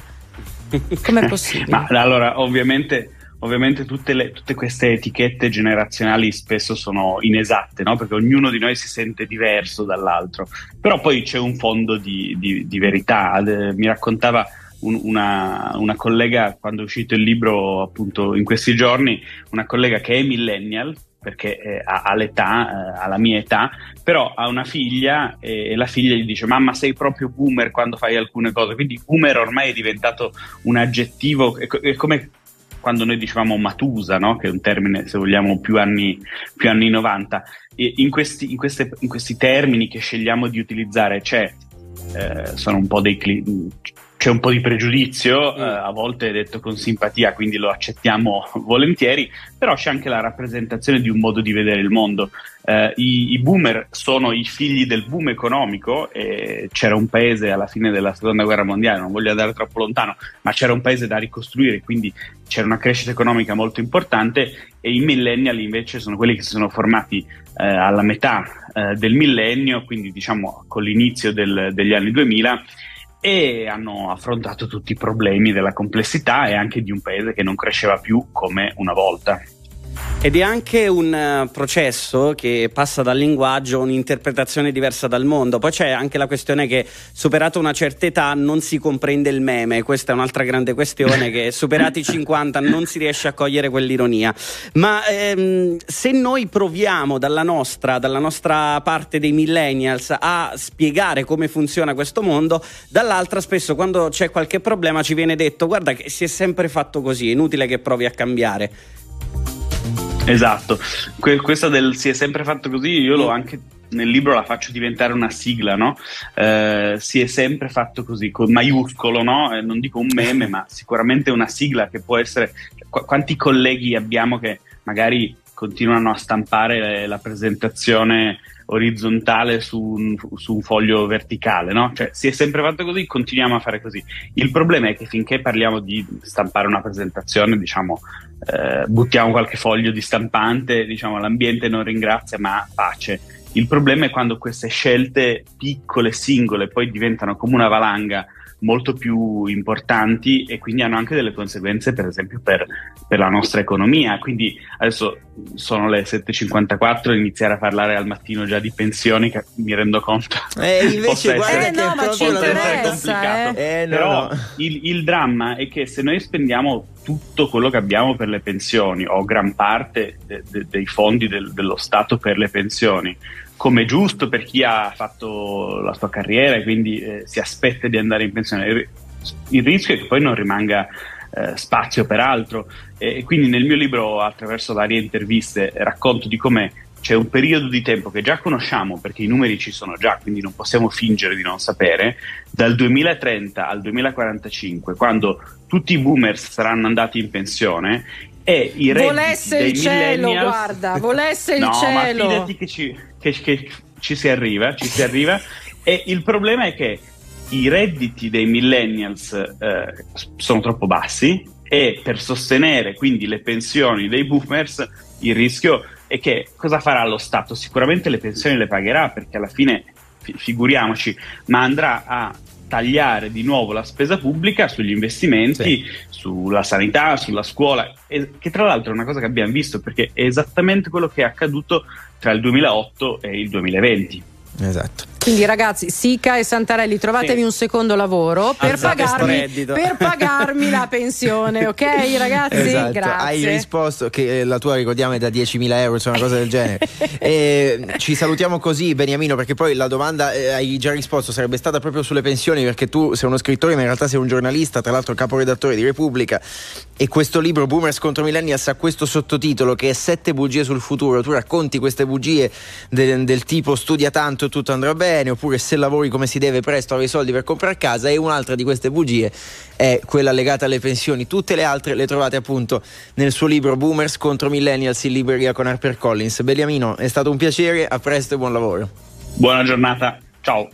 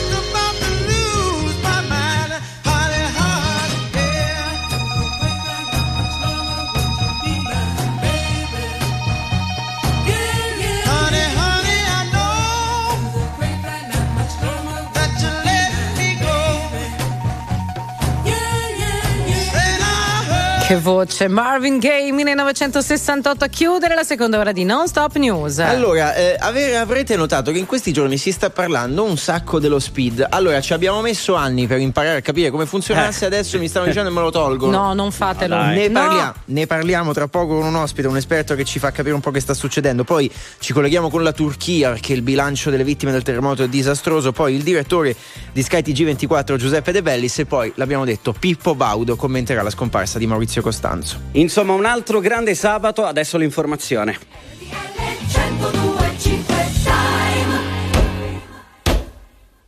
Anche a San Chirico Raparo, in provincia di Potenza, sono le 8.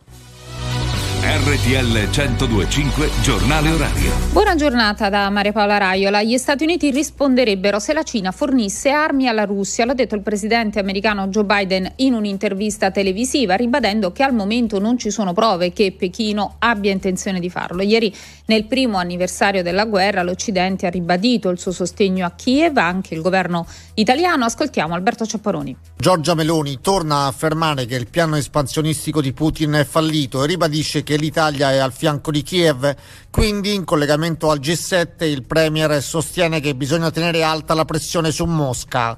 Da parte sua, il presidente Mattarella ricorda il lungo anno di guerra di aggressione della Russia all'Ucraina e spiega così. Non si vedeva una guerra di- con cui uno Stato aggredisse un altro Stato per conquistarne territori o addirittura per annetterlo interamente. Non si vedevano fenomeni del genere dagli eventi drammatici che hanno preceduto e condotto la Seconda Guerra Mondiale. Lo stesso capo dello Stato interviene sui recenti scontri di Firenze e invita i ragazzi a impegnarsi contro la violenza. Poi Mattarella promulga il decreto mille proroghe, ma lo fa con riserve perché chiede modifica alla norma che proroga le concessioni balneari.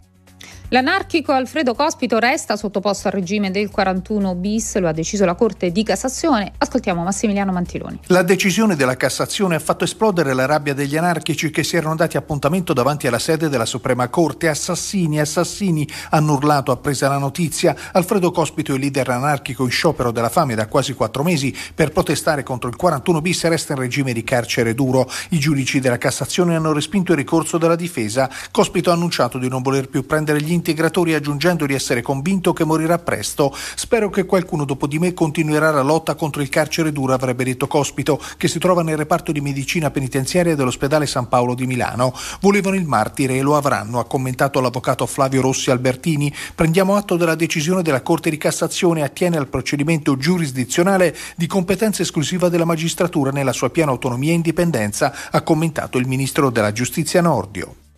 Partire da oggi e anche domani a Roma, in Campidoglio, sarà aperta la Camera Ardente per Maurizio Costanzo, scomparso ieri a 84 anni. I funerali del giornalista e conduttore TV si terranno invece lunedì. Il ritratto di Niccolò Pompei. I funerali di Maurizio Costanzo si svolgeranno lunedì 27 febbraio alle ore 15 presso la Chiesa degli Artisti in Piazza del Popolo a Roma. Maurizio Costanzo è entrato nelle case di tutti ed è stato un monumento della TV italiana, uno dei volti più noti e amati del piccolo schermo, soprattutto grazie al Maurizio Costanzo Show, in onda dal 1982, il talk show all'italiana come lo conosciamo oggi che ha lanciato tantissimi personaggi del mondo dello spettacolo e non solo. Noi abbiamo avuto la fortuna di averlo anche nei nostri studi, in cui per anni ha condotto insieme a Federica Gentile il Radio Costanzo Show su RTL 1025. Costanzo è sempre stato in prima linea contro la mafia, legato da un rapporto di stima e di amicizia col giudice Giovanni Falcone, un uomo inoltre estremamente romantico e innamorato di sua moglie Maria De Filippi, la donna nella mano della quale vorrei morire, disse tempo fa. Con lei ha adottato un figlio, Gabriele, mentre dal precedente matrimonio ha avuto altri due figli, Camilla e Saverio. Chiudiamo col calcio, Serie A, oggi si giocano gli anticipi del sabato, alle 18 Empoli-Napoli, alle 20.45 Lecce-Sassuolo. Per ora è tutto, meteo e viabilità. Previsioni del tempo. Buona giornata da Nico Schiodetto. Nelle prossime ore un fronte nuvoloso determinerà maltempo sulla Sardegna con delle piogge. Meglio altrove, anzi al nord un po' di sole con clima molto mite, ma così come anche al centro-sud per lo scirocco. Poi verso sera piogge sulle regioni centrali ed il nord-est, soprattutto l'Emilia-Romagna. Invece domani drastico calo delle temperature al centro-nord. Tutti gli aggiornamenti scaricando l'app di Trebi Meteo. Via Radio. Una buona giornata da Enrico Campagnoli da Autostrade per l'Italia. Traffico scorrevole, non ci sono segnalazioni. Vi ricordiamo che questa notte per lavori sulla 9 Lainate Chiasso resterà chiuso dalle 22 alle 5 il tratto tra Lago di Como e Como Centro verso Lainate. Per i percorsi alternativi potete consultare il sito autostrade.it. Prudenza infine perché sta piovendo sulla diramazione di Roma Nord tra il bivio per la 1 Milano-Napoli e quello con il grande raccordo anulare. Il limite di velocità scende quindi a 110 km orari. È tutto, fate buon viaggio. Il prossimo giornale orario fra meno di un'ora. Perché le notizie prima passano da noi. RTL 1025. Very normal people.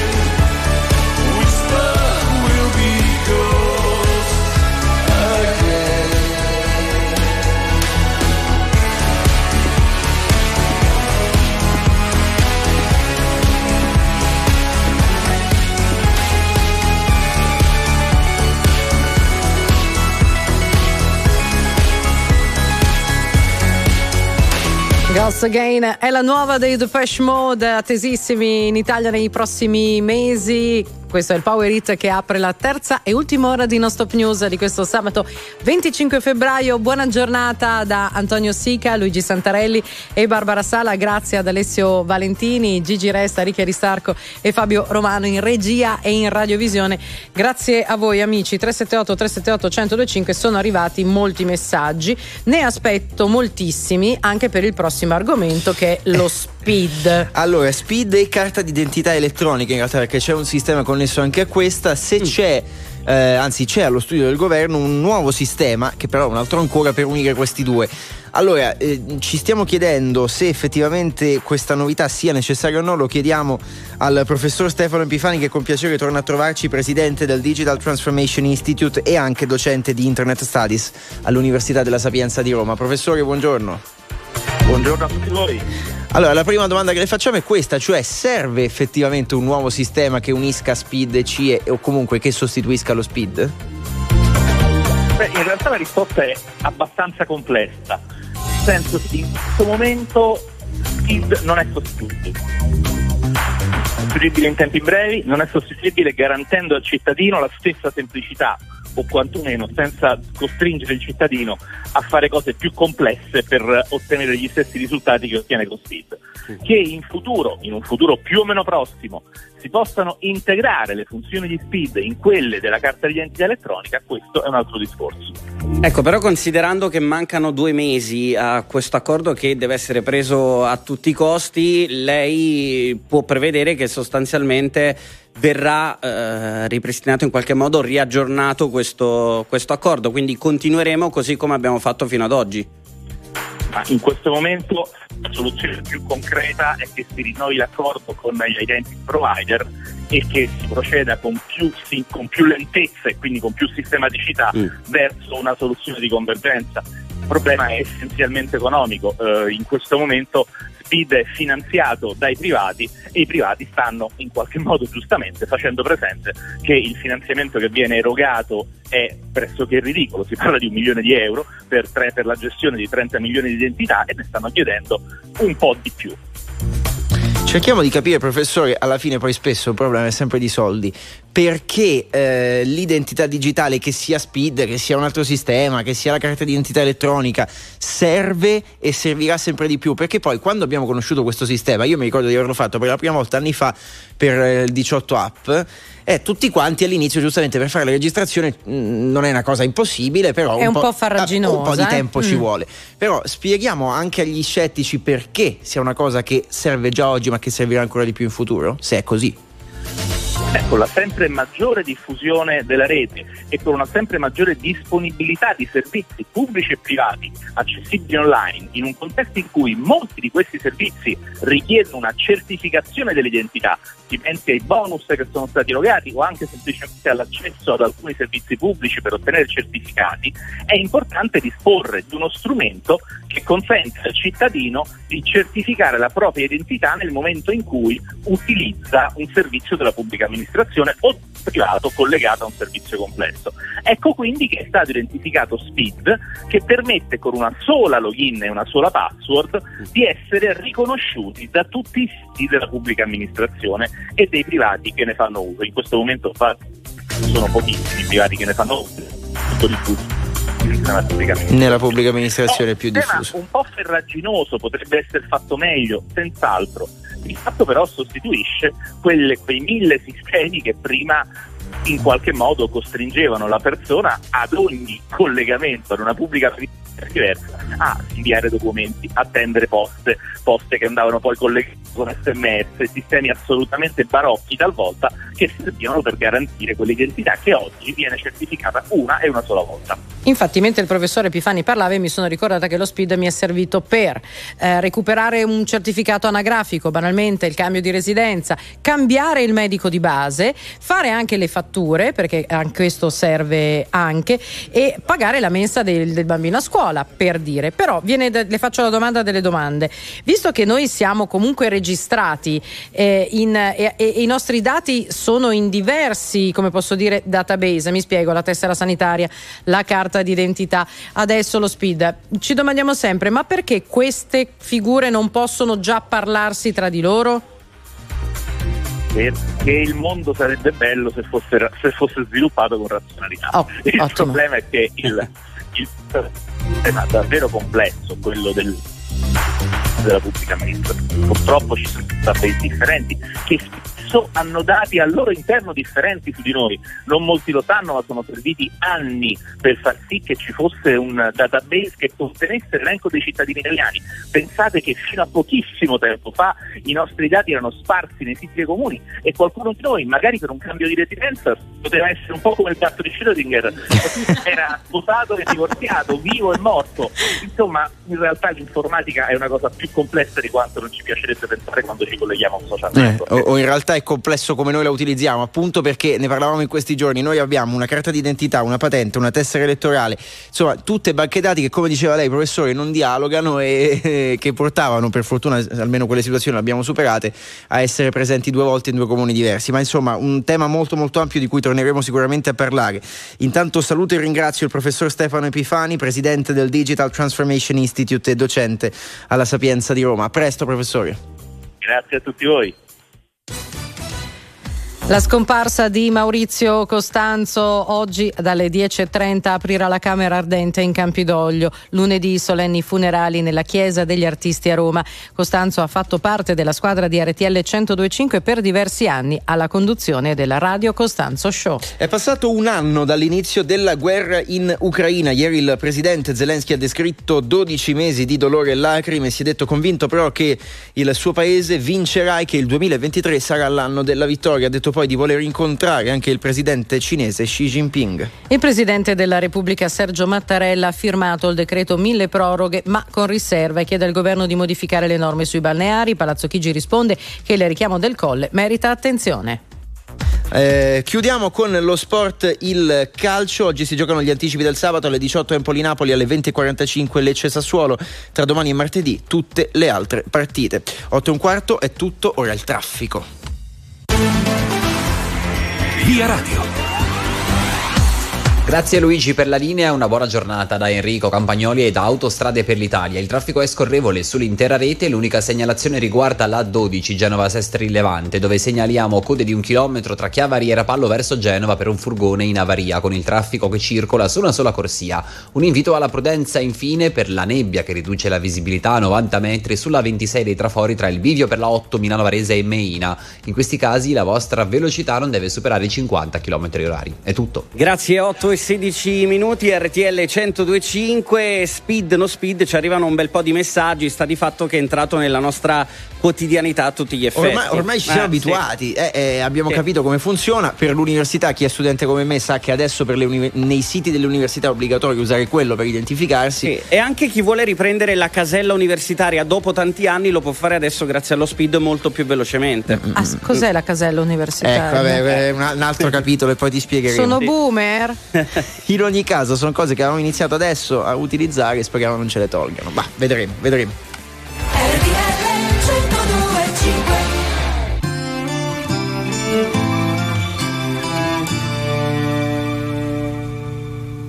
Campi sconfinati che si arrendono alla sera, qualche finestra accesa, mentre il vento arpeggia una ringhiera, tu vivresti qui per sempre, dici che dovrei staccare un po' la mente, ma io...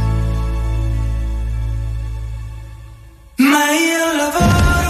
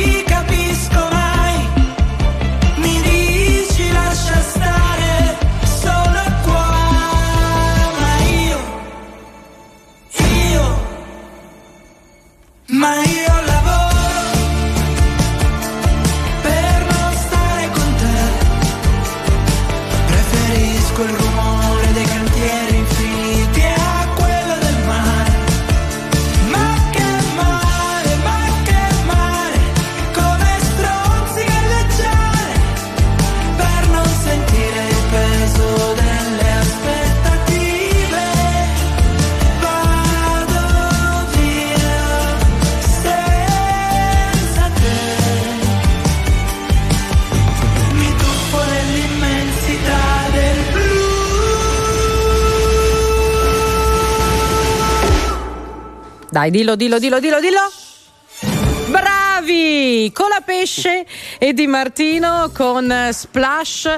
Eh, dicevo fuori onda per eh, gli amici della rete, per gli amici di Plus, che è una canzone che mi piace sempre di più perché accosta queste sonorità un po' alla Battisti, ha un testo sempre molto interessante, a tratti divertente e poi loro hanno due facce che sono proprio belle, non so, estremamente artistiche, televisive e interessanti, Sì, poi indubbiamente. è, è fantastica. Loro per un periodo hanno fatto una rubrica che praticamente era con la pesce di Martino commentano cose e anche Mhm. lì hanno uno stile e una sintonia fantastica. E diciamo che anche questa volta ce l'hanno fatta, la canzone Splash c'è, c'è rimasta in testa. Eh. e non solo a noi, anche a chi l'ha votata al Festival di Sanremo ha riscosso un notevole successo. Siete su RTL 1025, questa è Non Stop News con ehm, eh, Antonio Sica, Luigi Santarelli e Barbara Sala, grazie ad Alessio Valentini, eh, Gigi Resta, Ricky Aristarco e Fabio Romano per la regia e la radiovisione. Allora ci stiamo per collegare con la Turchia, sapete che in questi giorni non è semplicissimo raggiungere chi si trova lì, specialmente i nostri connazionali che stanno dando una mano. Abbiamo visto le fotografie di uno scenario veramente apocalittico, se da un lato ci siamo purtroppo quasi tristemente abituati a quelli dell'Ucraina, del conflitto, ci stiamo anche abituando a quelli della Turchia dove oltre 50.000 persone, già solo questo numero ci fa impressione, hanno perso la vita dopo il terremoto che ha colpito la Turchia e la Siria. Come detto ci sono tanti operatori che sul campo stanno dando una mano, tra cui anche quelli del CESVI che abbiamo più volte sentito in eh, teatri mondiali di emergenza che hanno riguardato non solo terremoti. Ci colleghiamo proprio con la Turchia dove c'è dallo staff di emergenza CESVI Chiara Bogoni che salutiamo. Buongiorno Chiara. Eh, buongiorno a tutti. Allora, intanto grazie per il tempo che ci dedichi, sappiamo che la situazione è particolare. Raccontaci intanto dove ti trovi di preciso. Allora, in questo momento sono appena andata via da Gaziantep, dove sono stata per circa due settimane, sono a Istanbul, eh, in realtà per parlare con eh, dei rappresentanti loga- legali, ecco, per poter registrare l'organizzazione nel paese e quindi avere delle attività di più lungo periodo. Perché poi sembra, eh, ce lo siamo chiesto specialmente per la Siria, forse più per la Turchia, è quasi paradossale che tante organizzazioni in realtà come la vostra, che vorrebbero semplicemente solo dare una mano, a volte riscontrano anche delle difficoltà, le chiamo burocratiche, in Siria in realtà sono state un po' diverse, però è anche difficile dare una mano in certi casi.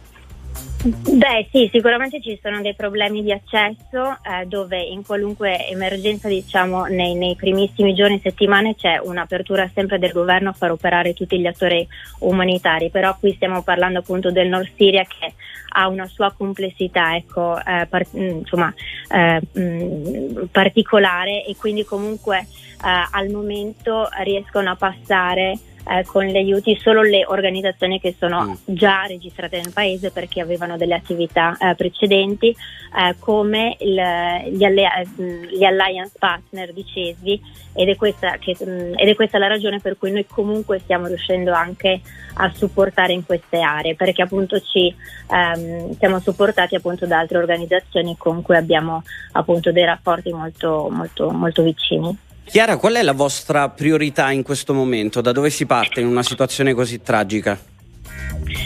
Beh, allora si parte sicuramente da, ehm, da un confronto con tutti gli attori eh, che stanno operando e quindi anche ehm, e, e dalle azioni del governo. Quindi eh, quello che c'è è un tavolo di coordinamento dove appunto ehm, si vede chi sta facendo che cosa.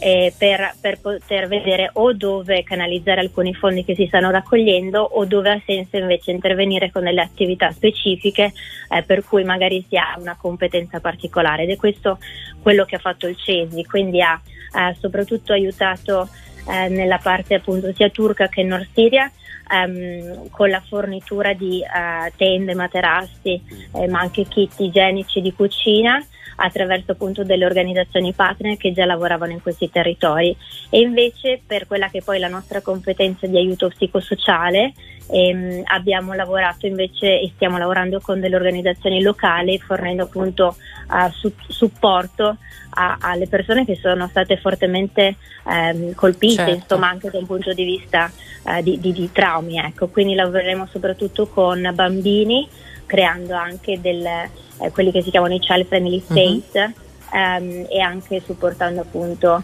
car- categorie vulnerabili, anziani, donne e molti bambini accompagnati. Ecco. Ecco, hai fatto bene a dire bambini accompagnati. Io quando penso a queste tragedie, il primo pensiero che ho è eh, va a quei bambini che hanno perso i genitori e che eh, corrono il rischio di sparire in qualche modo. Mm, Si può arginare questo rischio? Eh, beh, allora, eh, no, sicuramente si può e si deve arginare questo rischio e per quello appunto che è importantissimo lavorare subito da dei primi momenti con tutto quello che comunque sta mettendo in piedi anche eh, il governo insomma turco a livello di eh, presenza nei territori. Quindi ecco sicuramente si sente ecco il, il governo non è che sono aree dove eh, la- la- le- l'equivalente della protezione civile in tutte le aree ecco. Quindi diciamo che c'è un controllo del territorio sicuramente importante e questo comunque è una cosa molto positiva e poi tutte le organizzazioni ecco, si stanno eh, confrontando non solo sui servizi ma anche eh, su- sui dati, flussi e quindi ecco sicuramente si può fare per arginare ma quello che poi è importante fare è appunto mettere in piedi tutte queste iniziative ma che lavorano poi con la comunità comunque che, ehm, che deve avere comunque a- a gestione no? in parte dell'attività soprattutto quando si fanno queste eh, attività comunitarie eccetera però sicuramente rimangono molti rischi perché poi quello che si sta anche vedendo è che i primi giorni quello che è successo Sì. c'è stato un flusso di persone che sono uscite dalle città e sono rimasti quelli che non potevano andare da nessuna parte. Però ora ovviamente stanno, si stanno un po' sparpagliando, diciamo, quindi Esatto. stanno uscendo dalle città.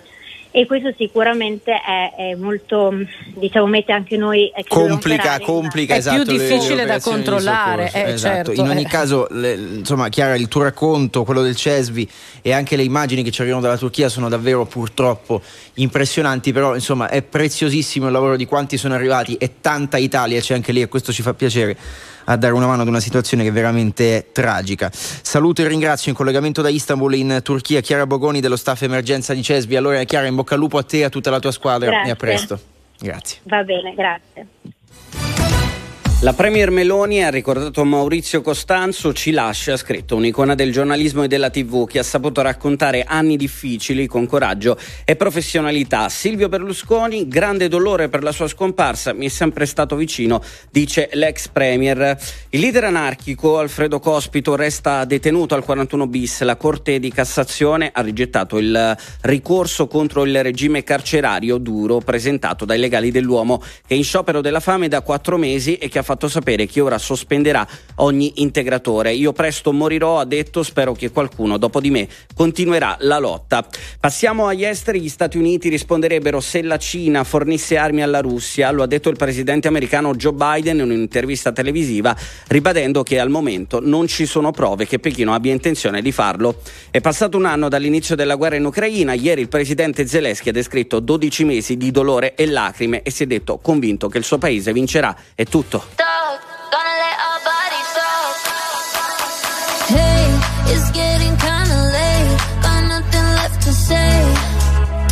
So let me change the conversation. Words only get in the way.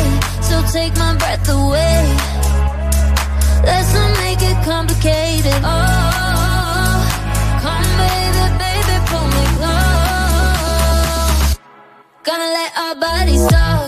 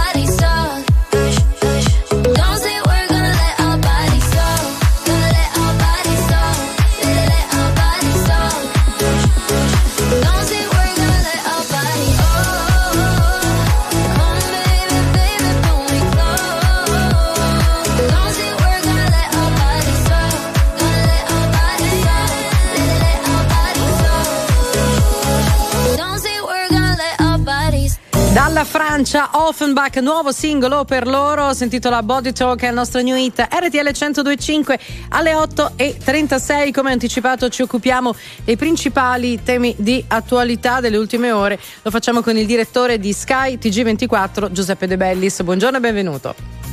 Buongiorno a voi. Buongiorno direttore, allora eh, poche ore fa abbiamo ricordato il primo anno purtroppo di invasione russa in Ucraina, Sky TG24 l'ha fatto con un lungo speciale in diretta anche da Kiev con tante voci di quelle che purtroppo abbiamo imparato a conoscere meglio durante quest'anno. E eh, notizia di insomma queste ore il presidente ucraino Zelensky dopo la cerimonia a Kiev si è detto pronto anche a incontrare il presidente cinese Xi Jinping. In questi giorni, dopo che l'inviato cinese degli affari esteri ha girato un po' tutta Europa e ha visto anche Vladimir Putin parlando di un'iniziativa di pace cinese, ci siamo chiesti se Pechino potesse essere un nuovo attore, un nuovo mediatore per la pace. Secondo lei è possibile? È una speranza, sì. E se ne parla da tanti mesi dell'ipotesi che la Cina possa essere ehm, un mediatore perché è uno dei pochi paesi che riesce ad avere un dialogo eh, vero con la Russia. Sappiamo che è un dialogo che è anche un'alleanza in qualche modo, per cui se un alleato questo momento riesce a portare a Putin a un tavolo delle trattative è sicuramente una, una speranza in più perché il processo di pace cominci davvero.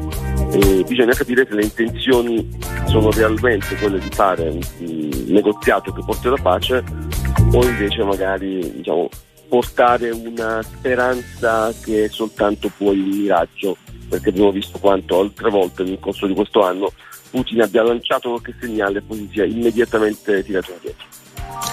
Ecco, direttore, ritorna sulle prime pagine anche la questione giustizia. La Cassazione cospito resti al 41 bis, dall'altra parte l'anarchico risponde morirò presto. Eh, qual è la situazione e soprattutto cosa dobbiamo aspettarci nei prossimi giorni a questo punto?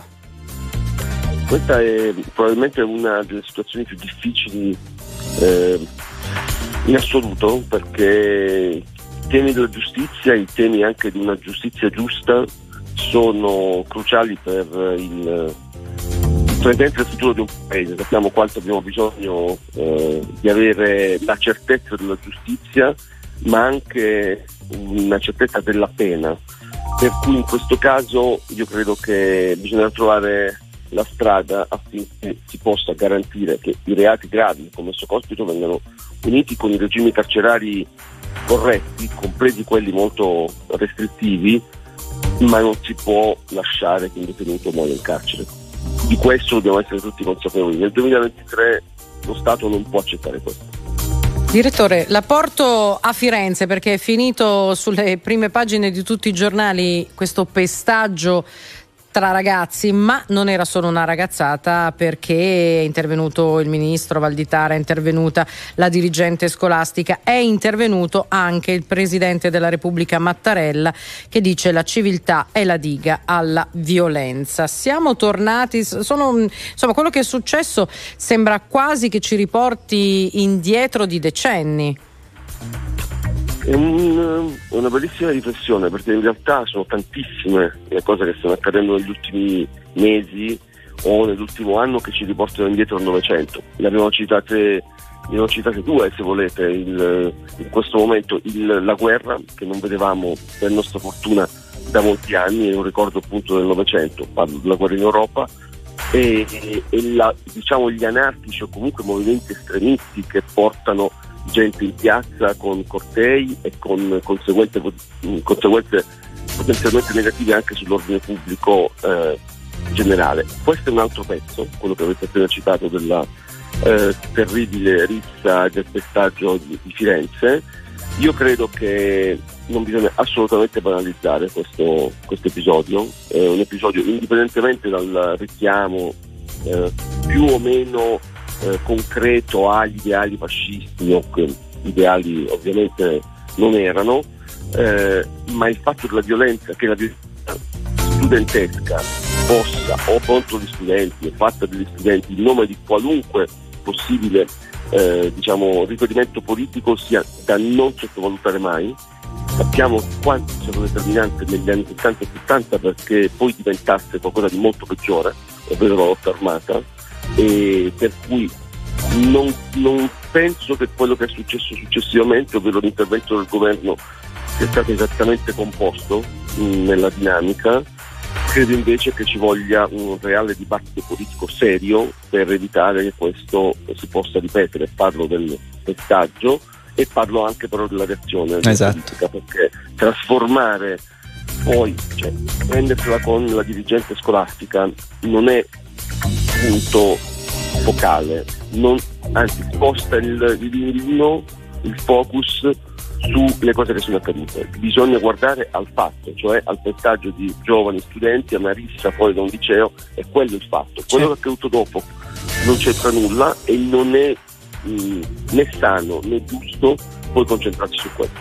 Sì. Noi la ringraziamo, direttore Sky TG24 Giuseppe De Bellis, grazie per essere stato con noi anche in questa mattinata, buona giornata e buon lavoro.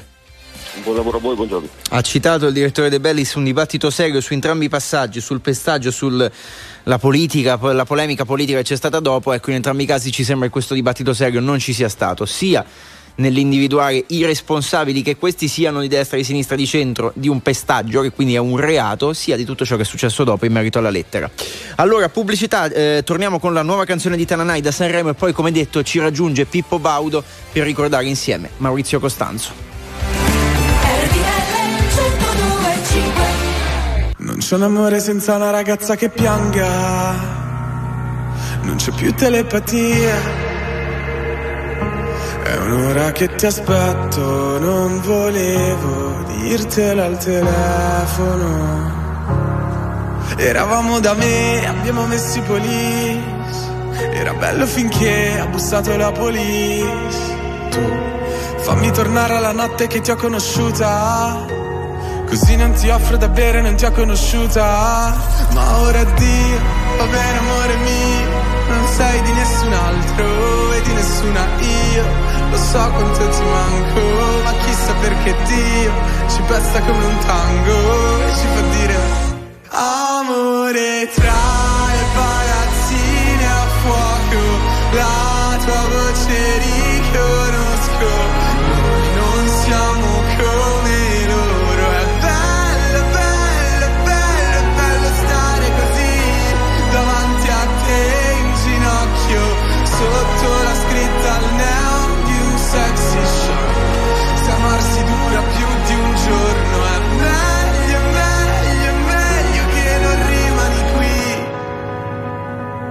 tornerò un lunedì. Come si salva un amore se è così distante?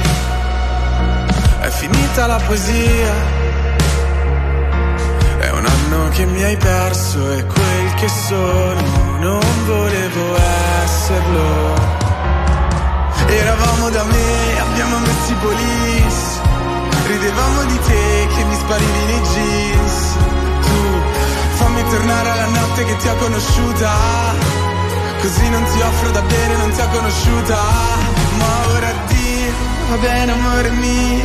Non sei di nessun altro e di nessuna io. Lo so quanto ti manco, ma chissà perché Dio ci presta come un tango e ci fa dire Amore tra le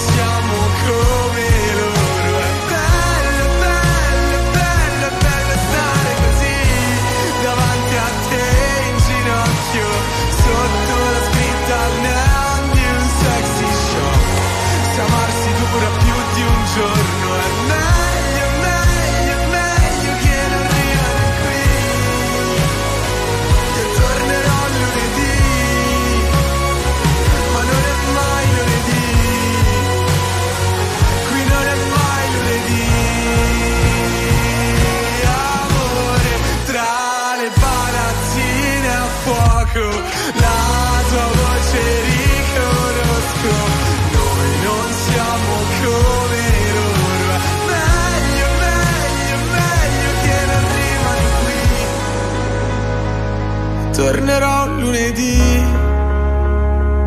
ma non è mai lunedì.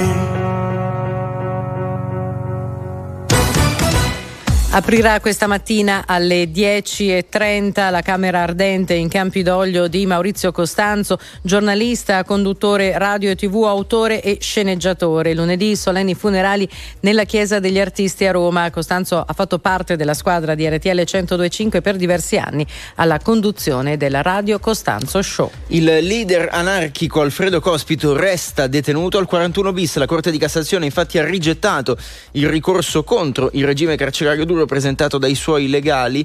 Eh, Cospito è in sciopero della fame da quattro mesi, ha fatto sapere che ora sospenderà ogni integratore. Presto morirò, ha detto. E chiudiamo con lo sport, il calcio e la Serie A perché oggi si giocano gli anticipi del sabato alle 18 in campo Empoli-Napoli, alle 20.45 Lecce-Sassuolo. Domenica si giocherà il big match tra Milan e Atalanta. Non ci sono altre notizie per il momento, l'informazione tornerà più tardi. RTL 1025, ultima parte di No Stop News, è tempo ancora di ricordare il grande Maurizio Costanzo e lo facciamo con un altro gigante, un altro maestro che è venuto qui a trovarci questa mattina. E che ringraziamo per il tempo de- che ci dedica, ci ha eh, raggiunto Pippo Baudo. Pippo, intanto grazie per il tempo che ci dedichi. Grazie. Grazie, grazie. Allora, intanto un tuo ricordo di, di Maurizio Costanzo, partiamo da qui.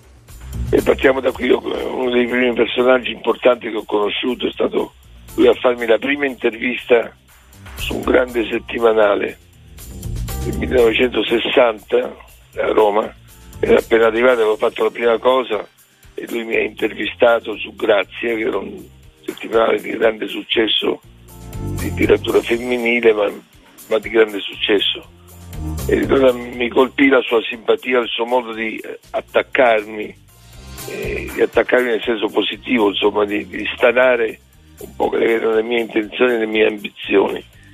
Ed era un grande giornalista, ovviamente grandissimo giornalista. Ecco Pippo, tu che lo conoscevi così bene, com'era a microfoni spenti, com'era umanamente? Buonamente era molto disponibile, molto disponibile. Lui si apriva, lui si apriva e faceva aprire. E questa era la sua grande capacità, infatti Maurizio Costanzo Show era uno, uno show nel quale tutti quanti si aprivano e parlavano e raccontavano cose che non avrebbero mai detto a nessuno probabilmente. Aveva la capacità piano piano, piano piano di stanare il personaggio e di farlo, di farlo aprire. Quindi era la sua grande curiosità. La curiosità è la base della, della saggezza, è la base della cultura. Se non sei curioso non sei colto. E la base anche del nostro lavoro. Eh, Pippo, in, queste ore, in tanti, ma lo abbiamo fatto anche noi eh, in linea diretta, abbiamo ricordato come Costanzo eh, avesse cambiato la televisione italiana. È vero? Come, come, come è riuscito? Come è riuscito a farlo? Ma è vero, eh, Bontalloro è uno spettacolo unico nel suo genere. Una sola finestra, eh, due sedie, ma non so nemmeno una finestra completa, soltanto gli infissi della finestra e basta. Eppure c'erano 12 milioni di telespettatori ogni sera che seguono Bontalloro e tutti facevano a gara per essere ospiti di Bontalloro. È vero, ce lo ricordiamo. Tra l'altro poi la notizia della scomparsa di Costanzo Pippo è stata un po' un fulmine a ciel sereno, nel senso che nessuno sapeva più o meno di pro- problemi di salute forse così gravi, è vero? Sapevamo che non stava bene, ma non fino a questo punto, insomma, ecco. Sapevamo che non stava bene, ma, ma non in maniera così grave. Ovviamente la roba, la situazione si è aggravata improvvisamente, purtroppo. E anche per noi è stata una notizia improvvisa. Prima di lasciarti, Pippo, che cosa lascia Maurizio Costanzo non solo alla televisione, alla radio, ma a tutta Italia, al nostro paese? E lascia la scia di un, di un grande personaggio televisivo che ha fatto grande la televisione, che ha contribuito ad inventarla, ad ampliarla, ed era uno scrittore, giornalista, autore, insomma, un grande personaggio ci lascia, un grandissimo personaggio. Grande giornalista, grande tutto. Pippo Baudo, nostro ospite questa mattina, grazie, ci sentiamo presto, buona giornata. Grazie a voi. Signore e signori, tra poco chi c'è c'è, chi non c'è non parla.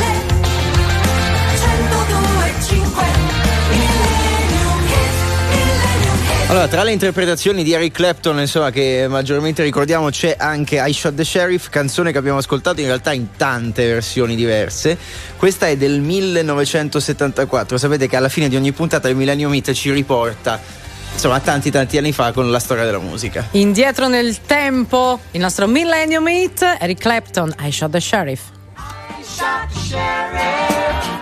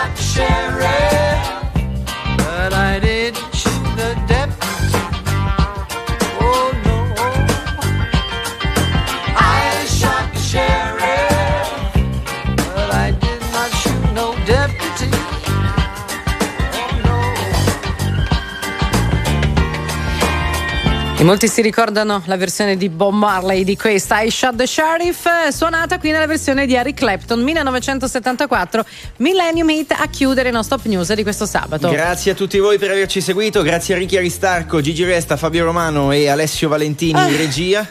Da Roma, Antonio Sica, a domani. Ecco, per rivedere tutto andate anche su RTL 1025 Play. A domani, grazie Barbara Sala. Grazie a Luigi Santarelli.